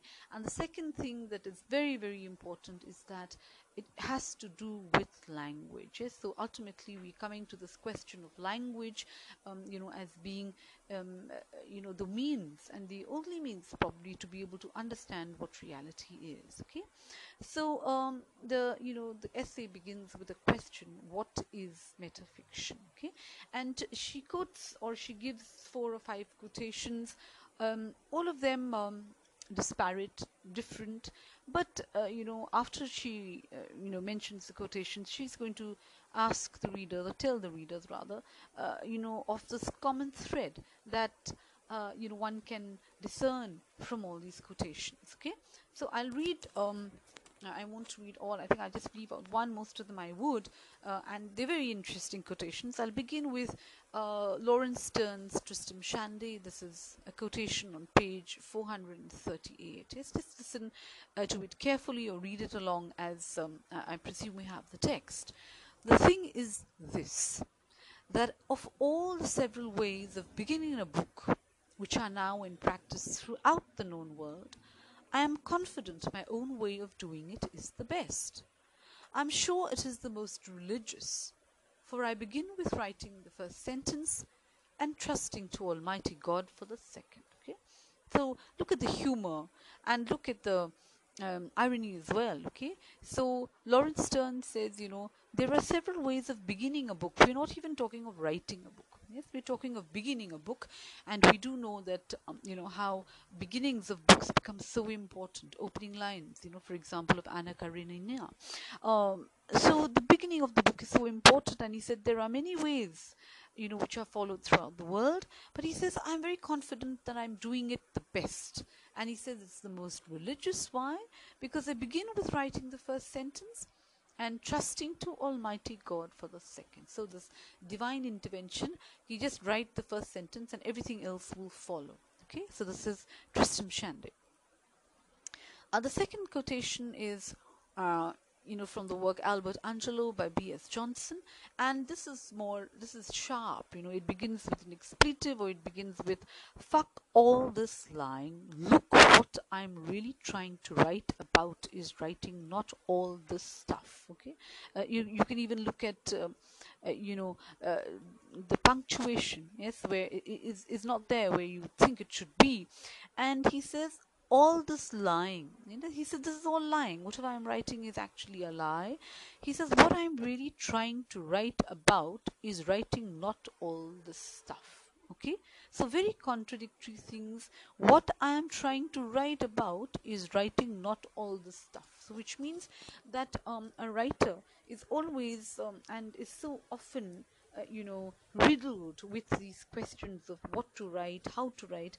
And when you look at it, when you examine it very carefully, it boils down to actually nothing but what is the writer uh, you know trying to interpret as reality what is the writer trying to present as reality. I think that's the most important thing yes? I'll come to a detailed discussion of that after i read all the other quotations. And look at the third quotation. I find this the most um, interesting. And it is by ronald sukenick from the death of the novel and other stories okay?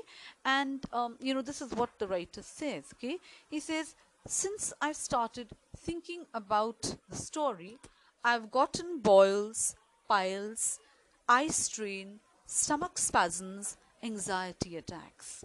Finally, I am consumed by the thought that at a certain point we all become nothing more than dying animals. So uh, just look at the way the writer is, uh, you know, examining his or her state of mind. Since I've started thinking about the story, we're not even talking about writing the story. And he says, since I've started thinking about the story, I've gotten bi- um, I've gotten boils, piles, eye strain, stomach spasms, and anxiety attacks. Yes, almost uh, becoming neurotic, and uh, you know all the uh, mental uh, problems, you know, uh, you know, manifesting themselves as physical ones. Okay, and he says, I think finally I'm consumed by the thought that at a certain point we all become nothing more than dying animals. Okay, which means. Um, we actually come down to almost nothing at all because we're so consumed with this whole uh, you know this whole process of uh, you know creating a work. And you know he uses the word i've just started thinking about the story. He hasn't even started writing about it okay? So um, this just you know takes me um, uh, to an interview which I read um, in last Sunday's uh, Tribune, and this is an interview of Avni, uh, you know, Doshi, and we know that Avni Doshi's work, uh, you know, which is Girl in White Cotton, um, you know, uh, it's a 2020 novel, and it has been, it was longlisted for the Booker, and it has been shortlisted now. So it's a debut novel, and um, there's a lot of noise about it obviously because you know this young woman 38 year old is you know uh, you know tipped to be the booker. You know so much uh, you know takes us uh, sort of a deja vu to arundhati roy you know debut novelist etc and um, when um, avni doshi was actually mm, interviewed uh, you know she said that um, i mean you know the process of writing is very very uh, arduous. It's very difficult. And she said it took her seven years to write uh, the novel and it took her eight drafts okay? And she says when she submitted eight drafts each draft was different from the other and absolutely different okay?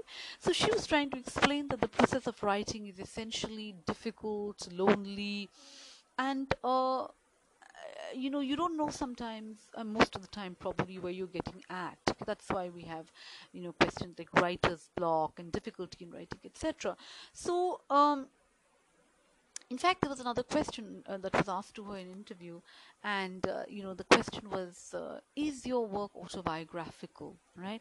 And uh, you know she had to sort of uh, explain very clearly that no, I have a very, you know, because the novel is about a very uncomfortable relationship between a mother and a daughter, unconventional and uncomfortable.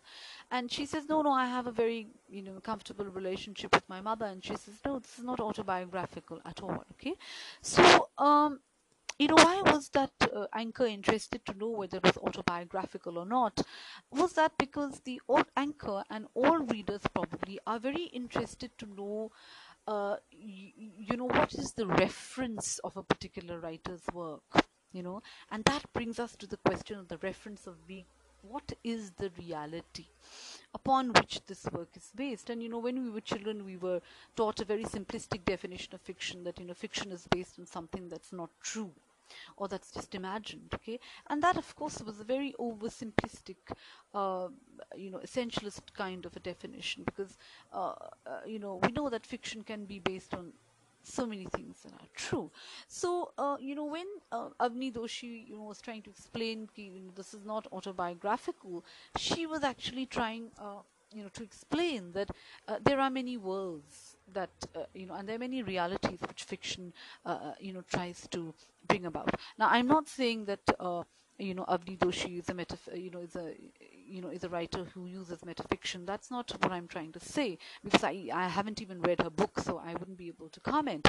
But the fact is that i'm trying to explain this question or this whole um, you know struggle that a writer has while uh, creating his or her work. And that's essentially so um, that's essentially so painful sometimes so lonely at sometimes and also uh, you know exciting at, at many many other times. Okay, that's what probably the whole process of writing is all about. And when we examine metafiction this is exactly what patricia waugh is going to say that metafiction examines this question of how is reality to be represented yes in what way and uh, what are the reference points okay? The last quotation um, that I'll take is, uh, you know, from uh, The French Lieutenant's Woman, and it's on page 86 to 87, of course, by John Fowles. Uh, we have, I think, uh, chapter 13 as one of the works uh, of the unit in metafiction, and John Fowles, of course, uh, using metafiction in a very, very fine manner. so he says, fiction is woven into all. I find this new reality or unreality more valid. Yes, look at the use of this new reality or unreality. Okay, so there is, um, you know, in metafiction also this uh, playfulness, this kind of, uh, you know, irony, and uh, you know, John Fowles saying, you know, fiction is woven into all into all you know and there is you know there uh, there has been someone who says you know that all fiction is metafiction all right? So um, fiction woven into all and he says i find this new reality or unreality more valid right? Now um, after examining you know this uh, uh, all these quotations you know there's one which i've left out because i wouldn't be able to take each and every word of of, of the essay i would not be able to finish uh, you know, then uh, you know, uh, Patricia Waugh begins with an analysis of the of these quotations okay? And she says that you know if asked to point out the similarities amongst these quotations and she uses the word disconcerting you know disconcerting selection of quotations and something is disconcerting when it unsettles you when it uh, you know disturbs your sense of balance and peace or makes you very confused. And you'd find that these quotations are a mix of uh, you know being disconcerting and bordering on uh, you know a certain sense of being uh, you know unable to uh, you know write or even the first sentence on that page. So uh, she says you know if you had to look at the similarities amongst these disconcerting selections of quotations uh, she said that you know most readers would be able to find um, you know certain similarities which would be very very visible all right? Now the first thing she says that all these quotations talk of a celebration of the power of the creative imagination. So undoubtedly um, you know creativity being celebrated a certain exuberance you know in the celebration of the power of creative imagination. I mean many of you here must be writing poetry or planning to write short stories and uh, probably just you know knowing the fact that you can write um, uh, you know, would probably just fill you with a sense of exuberance. So she says there is a celebration of the power of the creative imagination. And um, that's very important because uh, we see that in the quotations. But along with it, you see, uh, there is an uncertainty about the validity of its representation. So you see, on the one hand, you have an exuberance, you have a, uh, you know, a celebration of the power of being creative, but you're also uncertain about the validity of the representation. Then this is what metafiction addresses: that what is the validity of the reality that a writer wants to present in fiction? Okay, so you'll always be uncertain about the validity, and whenever anyone is writing, uh, you know, uh, we have the writer's block and we have people you know giving up writing in between throwing away their drafts burning their papers etc uh, you know because they're not uh, sure about themselves and they're also not sure how the world would accept their representation of reality. And that's uh, you know the bottom of the whole idea of metafiction okay? So uh, uncertainty about these representations the representation of reality through of course the use of um, you know or uh, the power of creative representation then she also says that there's another similarity between all the uh, quotations, and she says that uh, it's uh, you know followed by an extreme self-consciousness about language, about literary form, and the act of writing fiction. So she says, if on the one hand you're you know always worried about how uh, you know your reality is going to be represented, you're also always self-conscious. See. Um, as I said, self conscious, self reflexive, you know. So you're self conscious about language, uh, literary form, and the art uh, and the act of writing fiction. So, uh, you know, these are the very important things that a writer is, you know, often riddled with. You know, what kind of a language should I use? What literary form should be employed? And the act of writing fiction itself is so riddled with so many conundrums, so many, uh, you know, confusions, and uh, you know, so many contradictions that uh, you know Patricia Waugh very um, systematically sort of brings about the similarities between all these. Uh, uh, quotations and uh, that you know shows uh, you know that she has been able to delineate that it is the celebration of the creative imagination at the same time it's the uncertainty of uh, the validity of these representations and also an extreme you know she uses not self-consciousness she uses extreme self-consciousness about what about language uh, about uh, literary form and the act of writing fictions okay? So uh, you know this is how she you know very systematic manner she begins the essay. And of course um, in the next paragraph she's going to define. And that that um, definition of metafiction is is you know is so uh, you know pervasive and so popular that if anybody had to define metafiction they'd say uh, that you know it would be defined in the manner in which Patricia Waugh has done it okay? So um, this is what I did today um, in my class and um, I you know, I hope I've been able to you know try to be as representative as possible but uh, you know uh, imitations are um, always fraught with their own uh, dangers. And um, I hope I've not left out anything. And uh, uh, please listen uh, you know to the podcast and uh, uh, try to understand it well. And while you do that please keep the text in front of you so that you know you're able to read you know you know in the language that Patricia Waugh uh, wrote. And I think that is uh, you know uh, that's the way by which you'd be able to develop a certain mastery over the text. Um, so um, I, I, mean I'll continue in my next class. Thank you and I hope you'd be able to come back with your uh, with you know your questions or your comments or any uh, you know discussion that we can also have after we um, you know finish or we are halfway through. Thank you. Thank you so much to the class. Um, good evening everyone. And um, uh, as I um, you know promised that I would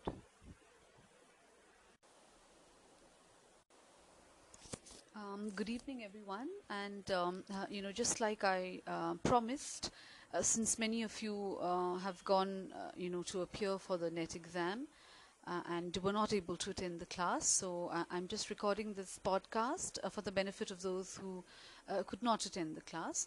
I- am pretty sure that um, all of you would have done well in the exam, but of course, an exam um, is is is good only as good as uh, the result is. So it's going to be a wait, and I'm sure um, uh, you know the uh, you know the results would be good. Uh, so today um, I'm going to begin with um, you know the section. Uh, which is um, introduction uh, to literary genres, rather the paper, and the section which is, um, or the unit rather, unit two, which is metafiction and uh, I'll be uh, you know doing the part on metafiction and also on, uh, the unit on um, the comic books.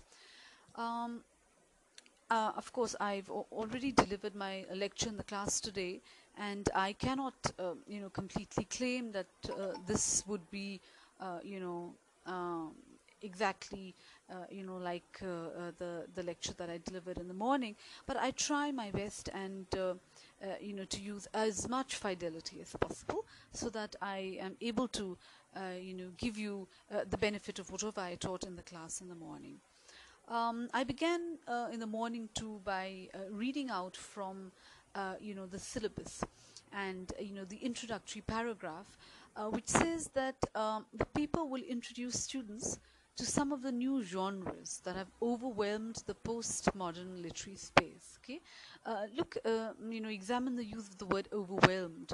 You know, overwhelm is you know when uh, something comes you know so um, so as to make you confused or so as to make uh, you know it so um, you know large in its expanse that uh, you know for a moment you're you know just put out of gear so um, you know the postmodern literary spaces had these kind of genres which were unusual which were very different and uh, they make up for interesting study. Um, you know there are another two things that I mentioned in the syllabus is uh, that you know the effort of um, uh, you know this uh, paper is to provide you a brief overview of the distinctive innovativeness and basic characteristics of the genre. So, see, a very important aspect of any genre is its distinctive innovativeness. I mean, how innovative it is it? You know, how new? How does it address, uh, you know, certain issues that are very, very common in, in, in literature, and also, obviously, understanding its basic characteristics. So, um, today when we discuss uh, metafiction uh, we are uh, you know going to try to do exactly what your syllabus intends and that is understand the basic characteristics of metafiction and also its distinctive innovativeness. You know how is it different say from other genres or how uh, you know does uh, it um, um, you know answer certain questions etc so these are the things actually going to be examined okay? Um, before i uh, you know go into the essay uh, you know, which is uh, uh, a part of a larger book. It's a chapter actually from the 1984 book of Patricia Waugh, which is Metafiction, the theory and practice of self-conscious fiction. All right. So that's the title of um, the you know the, the book, and uh, you see a very important uh, thing that's there in the book is uh, the title of the book is self-conscious fiction okay? So we're going to look at metafiction uh, you know as being self-reflexive as being self-conscious as being uh, you know inward uh, looking etc uh, when we do the characteristics and we do um, you know the different aspects of metafiction. Um, you know Patricia Waugh is um, you know she's a fellow of the British Academy and she's you know, uh, born in the 1950s, which makes her contemporary. she's a professor of literature at Durham University, and you know, she's she's she's a brilliant, um, you know, um, intellectual historian. And uh, you know she joined the university and uh, became a professor in a very short while because of her academic brilliance. And um, Patricia Waugh is otherwise, you know, a literary critic. As I mentioned, she's an intellectual historian, and you know, she's a leading specialist in modernist, uh, postmodernist literature, feminist theory, intellectual history, and uh, post-war fiction and its political context. Okay, so these are the broad areas uh, in which, um, you know, she's published books and uh, you know delivered a lot of lectures and uh, you know her work has uh, you know a kind of an expanse and has a kind of depth which is uh, quite incredible. Um, she is you know one of the first along with Linda Hutcheon to work and write on metafiction. In fact, uh, you know, Patricia was considered to be almost, you know, the pioneer uh, in working on, uh, you know, this question of metafiction. Uh, Patricia Waugh is also uh, deeply interested in science and um, has done a lot of work on, uh, you know, climate change and literature. And, you know, for most of the time we would think that, you know, the sciences and the humanities and the languages are so disparate in terms of entities, in terms of concerns that they address. Uh, but um, you know, uh, Patricia Waugh uh, seems to be doing, um, you know, a very intelligent and a very um, appropriate amalgamation of even science and literature. Um, you know, you'd see when you read the um, uh, the essay, uh, you'll find all kinds of cross references uh, to uh, you know uh, nuclear physicists and to Bakhtin and to Saussure and others, and it just shows the wide kind of expanse that uh, you know Patricia Waugh has, and uh, the essay. Uh, you know, is, is very interesting, and it, you know, it, it, deals with great detail on this question of what is metafiction and what does metafiction actually try to do, what does it try to achieve. Now, before I go uh, into more uh, detail about how Patricia Waugh sort of you know discusses and describes metafiction, uh, I just thought of um, you know giving you a very basic kind of a definition because you know actually metafiction uh, you know metafiction is uh, is something that cannot be compartmentalized. It's very difficult to give metafiction um, you know a singular kind of a definition because there are just so many things in it. There's so many uh, characteristics. There's so many ways in which metafiction can be experimented with. So it's pretty difficult actually to give it a definition. But if we just try uh, we can you know first examine the root of the word meta or meta, and that is Greek for after or beyond. Okay, so uh, it is a sort of a transcendence, uh, and it is going beyond. It is going, uh, you know, beyond that uh, just the confines of fiction. Okay, um, if we had to, or if I had to give you a very simple definition of metafiction, it's fiction that discusses, um, describes, or analyzes a work of fiction or the conventions of fiction okay. Now uh, sometimes one would wonder that uh, you know this uh, definition doesn't sound anything like fiction. It almost sounds like non-fiction or it almost sounds like theory. But in actuality uh, you know metafiction is that which really discusses analyzes and describes a work of fiction or the conventions of fiction okay? So you're moving away from just telling a story or just uh, uh, you know crowding people around a plot and you're actually analyzing uh, the work mm, uh, and you're uh, analyzing um, the conventions of uh, fiction. There are some terms which are very you know often used to describe contemporary metafiction. Uh, I mean, I'll just give you some of them. There are actually very many more. And, uh, you know, you could say that metafiction is self-conscious, as um, is indicative in, uh, uh, you know, Patricia Waugh's, uh, the title of a book itself. Uh, metafiction is introspective, it is introverted, it's even narcissistic at times, and it's auto-representational.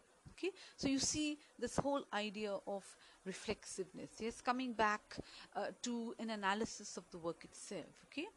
Uh, now when we talk of metafiction uh, you know it started or the term was rather coined in 1970 uh, you know, which makes it uh, contemporary and new. But uh, you know, the trends of metafiction are uh, you know very old uh, you know using these metafictional um, you know elements in a work are very old. Uh, you know for example we have it in um, you know the Canterbury Tales by Chaucer or uh, you know Cervantes Don Quixote. And uh, even Jane Austen's Northanger Abbey uh, you know has mention of writing the novel by her narrator okay? So you see this kind of thing in which you have the narrator coming in and you know telling him or telling uh, something about himself or herself and making the reader aware that you know uh, uh there is more to this work of fiction than just plot okay?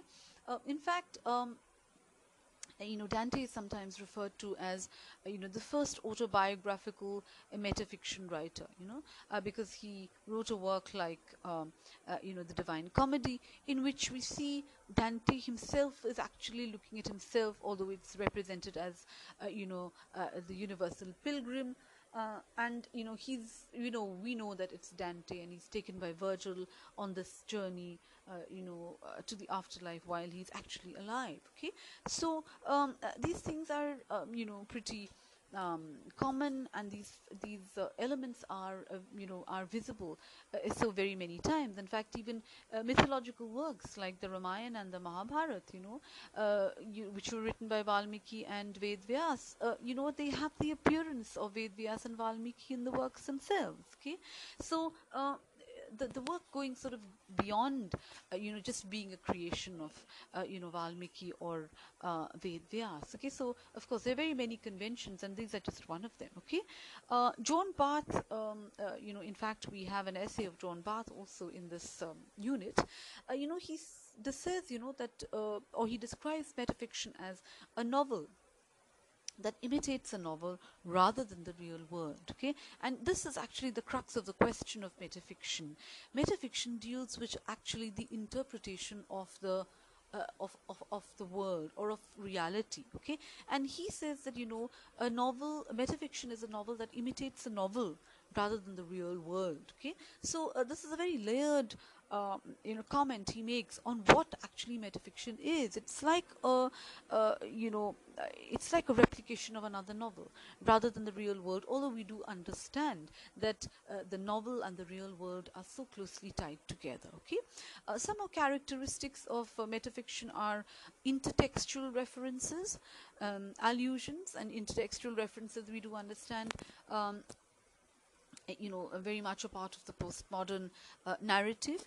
Um, allusions, uh, an allusion is a reference to another literary work which uh, you know also adds to intertextuality and uh, the richness of uh, plot and theme etc you also have incorporation of theory and criticism okay? So this is also very important. Yes theory and criticism incorporated in a work of fiction yes? Um, and otherwise we would think that they are very disparate. They're two uh, you know very separate entities. On the one hand we have fiction and on the other hand we have say uh, you know uh, criticism and theory okay? Uh, there are also um, you know characteristics like a creation of biographies of imaginary writers you know in metafiction. And you also have presenting and discussing fictional works of an imaginary character. So you're discussing some other fictional work of some other imaginary character okay? So uh, you are moving away from a sort of a very conventional way of telling a story and putting uh, you know uh, uh many more different elements okay? Um, they also uh, sometimes directly address the reader you know you'd see a lot of this in uh, uh, in uh, children's fiction also that there is a direct address okay? And uh, we shouldn't confuse here with point of view of first person etc here there is a different kind of an addressing in which uh, you know the reader knows that uh, he or she is actually being addressed by the narrator. You also have, um, uh, you know, the the uh, the writers or the authors involving themselves with fictional characters. There's a personal involvement with fictional characters, and uh, there's also a certain um, kind of, uh, uh, you know, in, intrusion to comment on writing. Okay, so you sort of are able to make out that there is, you know, there is another entity which is actually the you know the the creator of that work who is either telling you trying to tell you something. And uh, you know there's another uh, very important aspect which is trying uh, to be told through metafiction is that there is no singular truth you know. Si- truth is never singular. So just like the postmodern narrative there is no meta narrative uh, there is fragmentation there is parody pastiche etc because uh, you know there is nothing that can be declared as the only truth. And that's what actually uh, you know metafiction does. Um, of course uh, you know um, metafiction also uh, you know examples are when uh, you know there is a person in the book who is reading a book which is about the same story okay? So you see there is a certain kind of a uh, sometimes it looks like a confusion but it's actually a very very uh, you know systematic device to be able to be self-reflexive yes? To be able to analyze the work and come back to it uh, to be able to understand what is the interpretation of reality? Actually that is the basic idea of metafiction is uh, you know why are you writing in such a manner? You're actually trying to determine what reality is. And uh, I mean we do understand that you know this question of what is truth and what is reality is something that has been handled and been tackled by philosophers for ages. Yes this whole uh, question of you know Spinoza and Descartes and everybody else. They're questioning or they're trying to make out what is uh, uh, reality. What is the world outside the world of fiction? Okay? So um, there are some more um, uh, uh you know uh, techniques and characteristics. I'll discuss them um, you know later uh, after we do you know the, the the essay so that we can come back you know and compare notes when we are you know in between somewhere and we can go back to some more characteristics of metafiction. Okay? So um, you know now i'd want to um, uh, you know draw your attention to the uh, the the chapter that is in our syllabus. And uh, i mean i really hope that uh, you know all of you even if you're listen, listening to the podcast you must have the text with you. And um, you know i i teach uh, children who are much younger than you. Uh, they come you know after their plus 2 and whenever i do a short story or um, uh, you know, or a play or a poem, I always insist that the text should be there. The text is the field, uh, you know, which gives you an exact feel of what uh, the the writer is trying to convey. So Patricia Waugh is telling you something, and she tells you something not through uh, you know, Harpreet Kaur Vora. She's telling you something through the direct words she uses in the text. Okay, and I presume that probably uh, you know, some of you would have read the entire work. I presume that some of you plan to read it. So the text is just very important. And uh, while I do it, uh, I think very essential for you to have the text to be able to follow along with me. Um, before I start, I just want to, you know, talk of three um, you know terms which are very important to understand metafiction. And uh, these three terms are that metafiction is self-reflexive it's self-referential and self-conscious okay?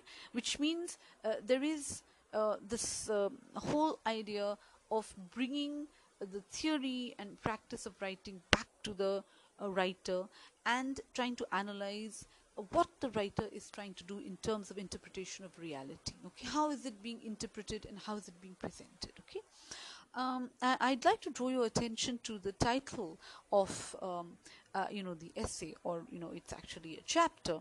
And uh, look at the way um, you know Patricia Waugh describes or you know she names the chapter. And uh, she says uh, you know what is metafiction and why are they saying such awful things about it okay? So when you look at the title um, you see that there is a certain uh, playfulness in it.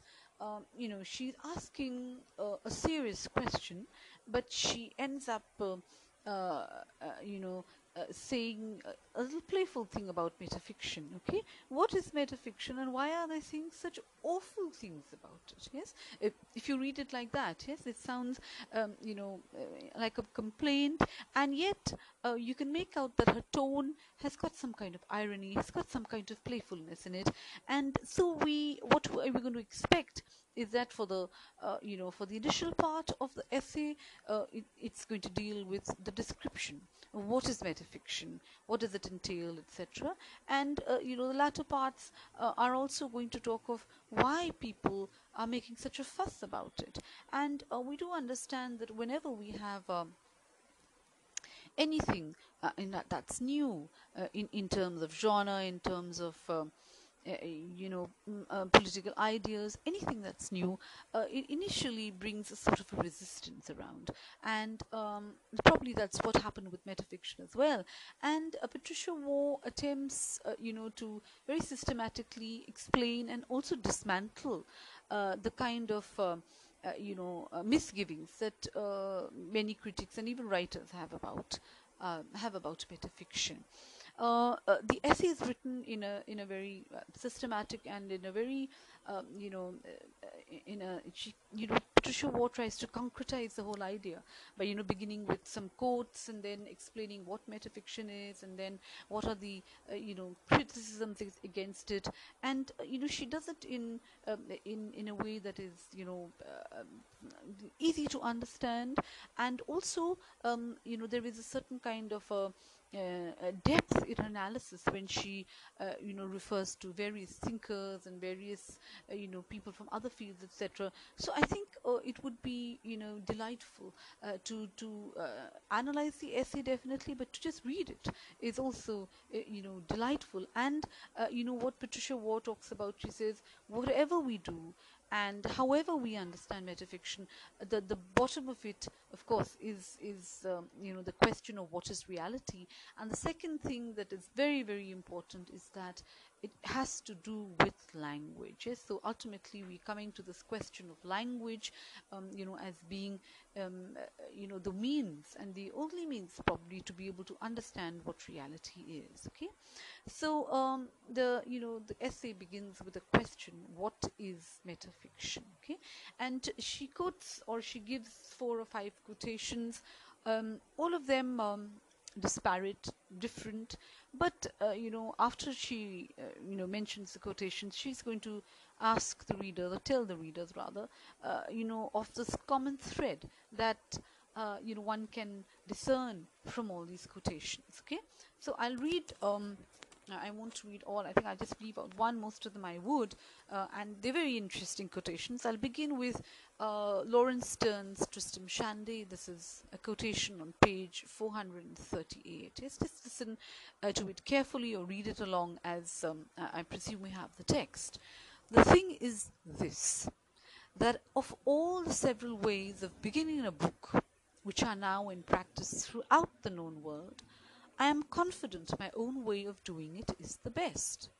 I am sure it is the most religious, for I begin with writing the first sentence and trusting to Almighty God for the second. Okay, so look at the humor and look at the um, irony as well. Okay, so Laurence Sterne says, you know, there are several ways of beginning a book. We're not even talking of writing a book. Yes, we're talking of beginning a book, and we do know that um, you know how beginnings of books become so important. Opening lines, you know, for example, of Anna Karenina.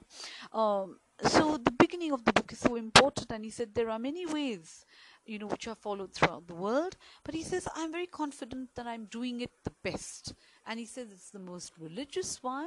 Because I begin with writing the first sentence and trusting to Almighty God for the second. So this divine intervention, you just write the first sentence and everything else will follow. Okay, so this is Tristram Shandy.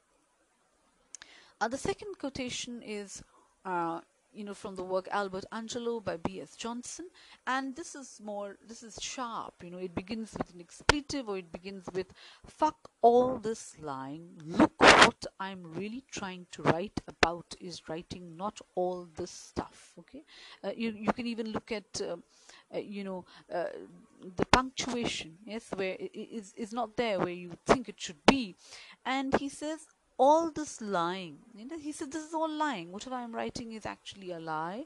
He says, What I'm really trying to write about is writing not all this stuff. Okay?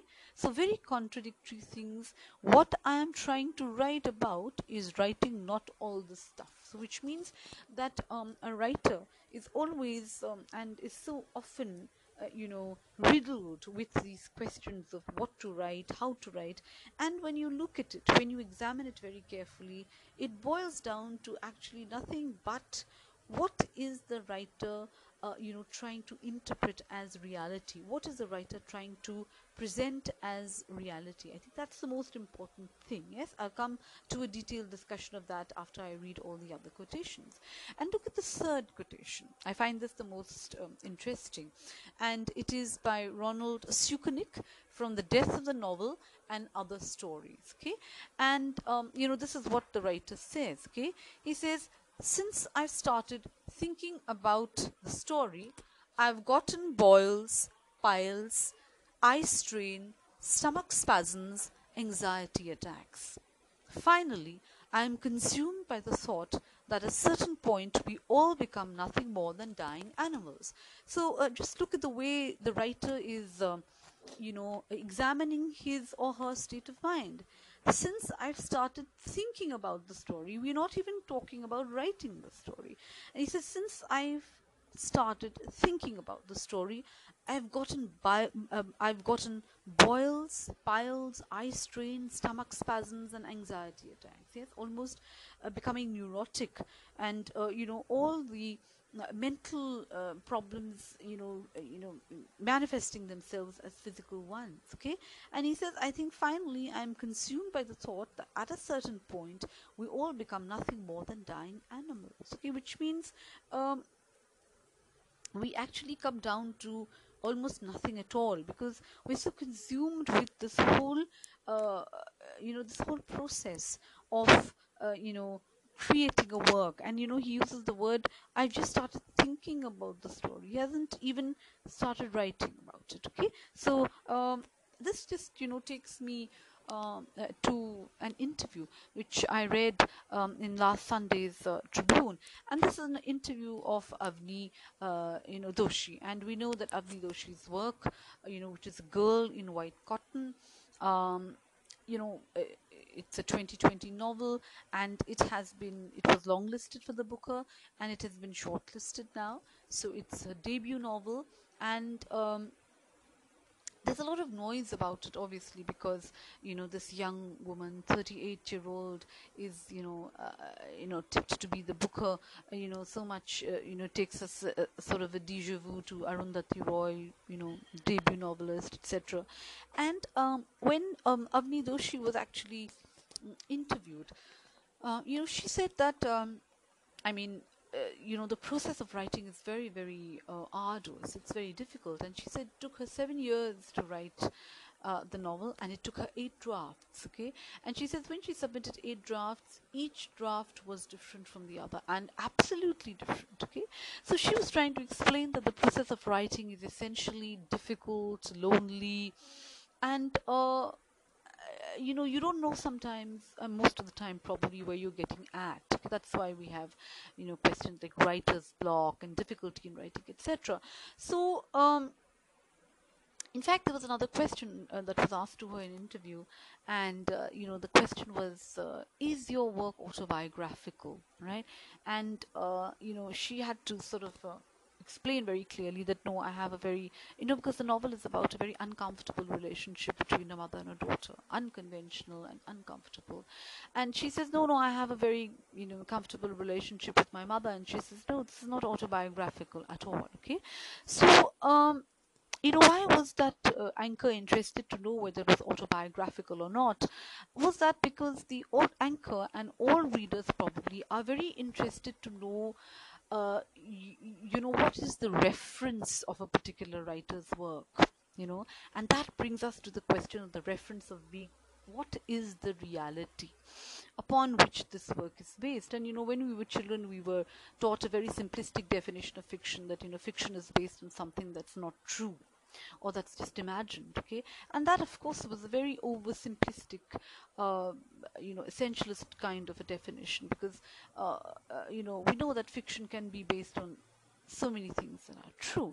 So, uh, you know, when uh, Avni Doshi, you know, was trying to explain, you know, this is not autobiographical, she was actually trying, uh, you know, to explain that uh, there are many worlds that, uh, you know, and there are many realities which fiction, uh, you know, tries to bring about. Now, I'm not saying that, you know, Avni Doshi is a metaph- you know, is a you know is a writer who uses metafiction. That's not what i'm trying to say because i i haven't even read her book so i wouldn't be able to comment. But the fact is that i'm trying to explain this question or this whole um, you know struggle that a writer has while uh, creating his or her work. And that's essentially so um, that's essentially so painful sometimes, so lonely at sometimes, and also, uh, you know, exciting at, at many, many other times. Okay, that's what probably the whole process of writing is all about. And when we examine metafiction, this is exactly what Patricia Waugh is going to say, that metafiction examines this question of how is reality to be represented, yes, in what way and uh, what are the reference points, okay. The last quotation um, that I'll take is, uh, you know, from uh, The French Lieutenant's Woman, and it's on page 86 to 87, of course, by John Fowles.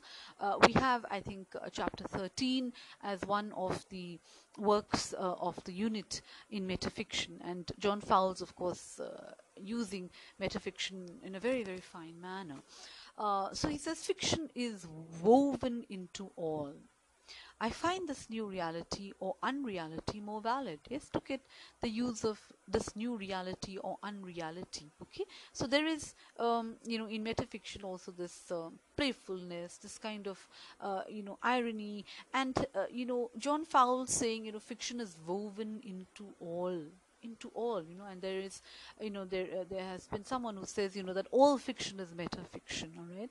So um, fiction woven into all and he says i find this new reality or unreality more valid right?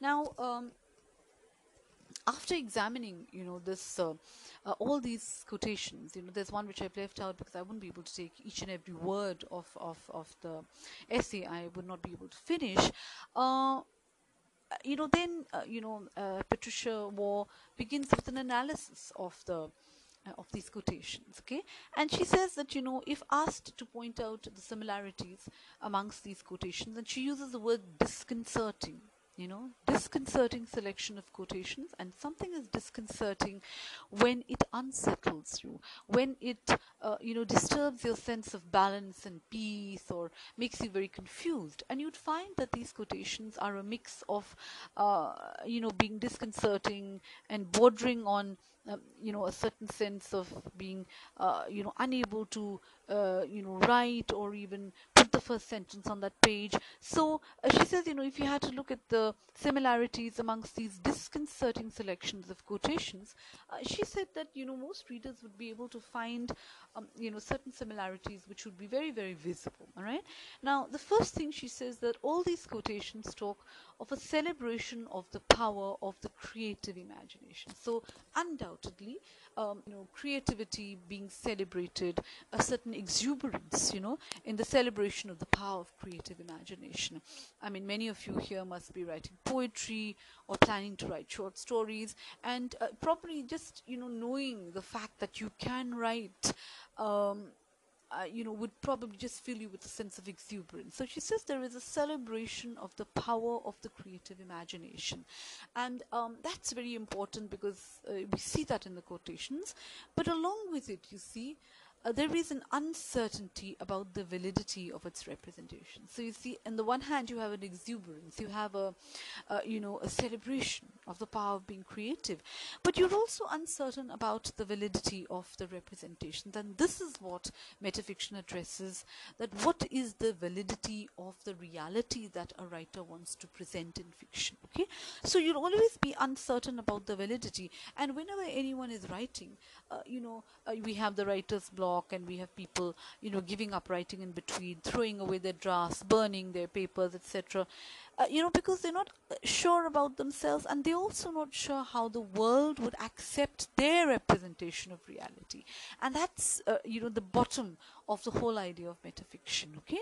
So, uh, uncertainty about these representations, the representation of reality through, of course, the use of, um, you know, or uh, the power of creative representation.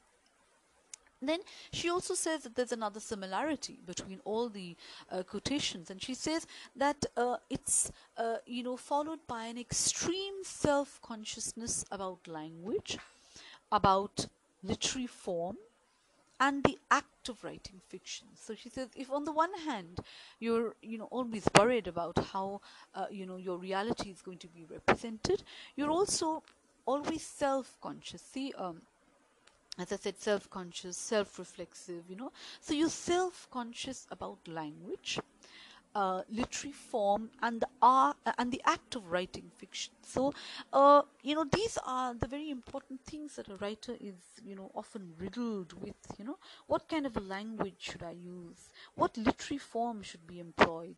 And the act of writing fiction itself is so riddled with so many conundrums, so many, uh, you know, confusions, and uh, you know, so many contradictions that uh, you know Patricia Waugh very um, systematically sort of brings about the similarities between all these. Uh, quotations. And uh, that you know shows uh, you know that she has been able to delineate that it is the celebration of the creative imagination. At the same time it's the uncertainty of uh, the validity of these representations. And also uh, an extreme you know she uses not self-consciousness she uses extreme self-consciousness about what? About language uh, about literary form and the act of writing fictions okay? So uh, you know this is how she you know very systematic manner she begins the essay. And of course um, in the next paragraph she's going to define. And that that um, definition of metafiction is is you know is so uh, you know pervasive and so popular that if anybody had to define metafiction they'd say uh, that you know it would be defined in the manner in which Patricia Waugh has done it okay? So um, this is what I did today um, in my class and um, I you know, I hope I've been able to uh, you know try to be as representative as possible but uh, you know uh, imitations are um, always fraught with their own uh, dangers and um, I hope I've not left out anything and uh, uh, please listen you know to the podcast and uh, try to understand it uh, well and while you do that please keep the text in front of you so that you know you're able to read uh, you know you know in the language that Patricia Waugh uh, wrote. And I think that is uh, you know uh, that's the way by which you'd be able to develop a certain mastery over the text. Um, so um, I, I, mean I'll continue in my next class. Thank you and I hope you'd be able to come back with your uh, with you know your questions or your comments or any uh, you know discussion that we can also have after we um, you know finish or we are halfway through. Thank you. Thank you so much to the class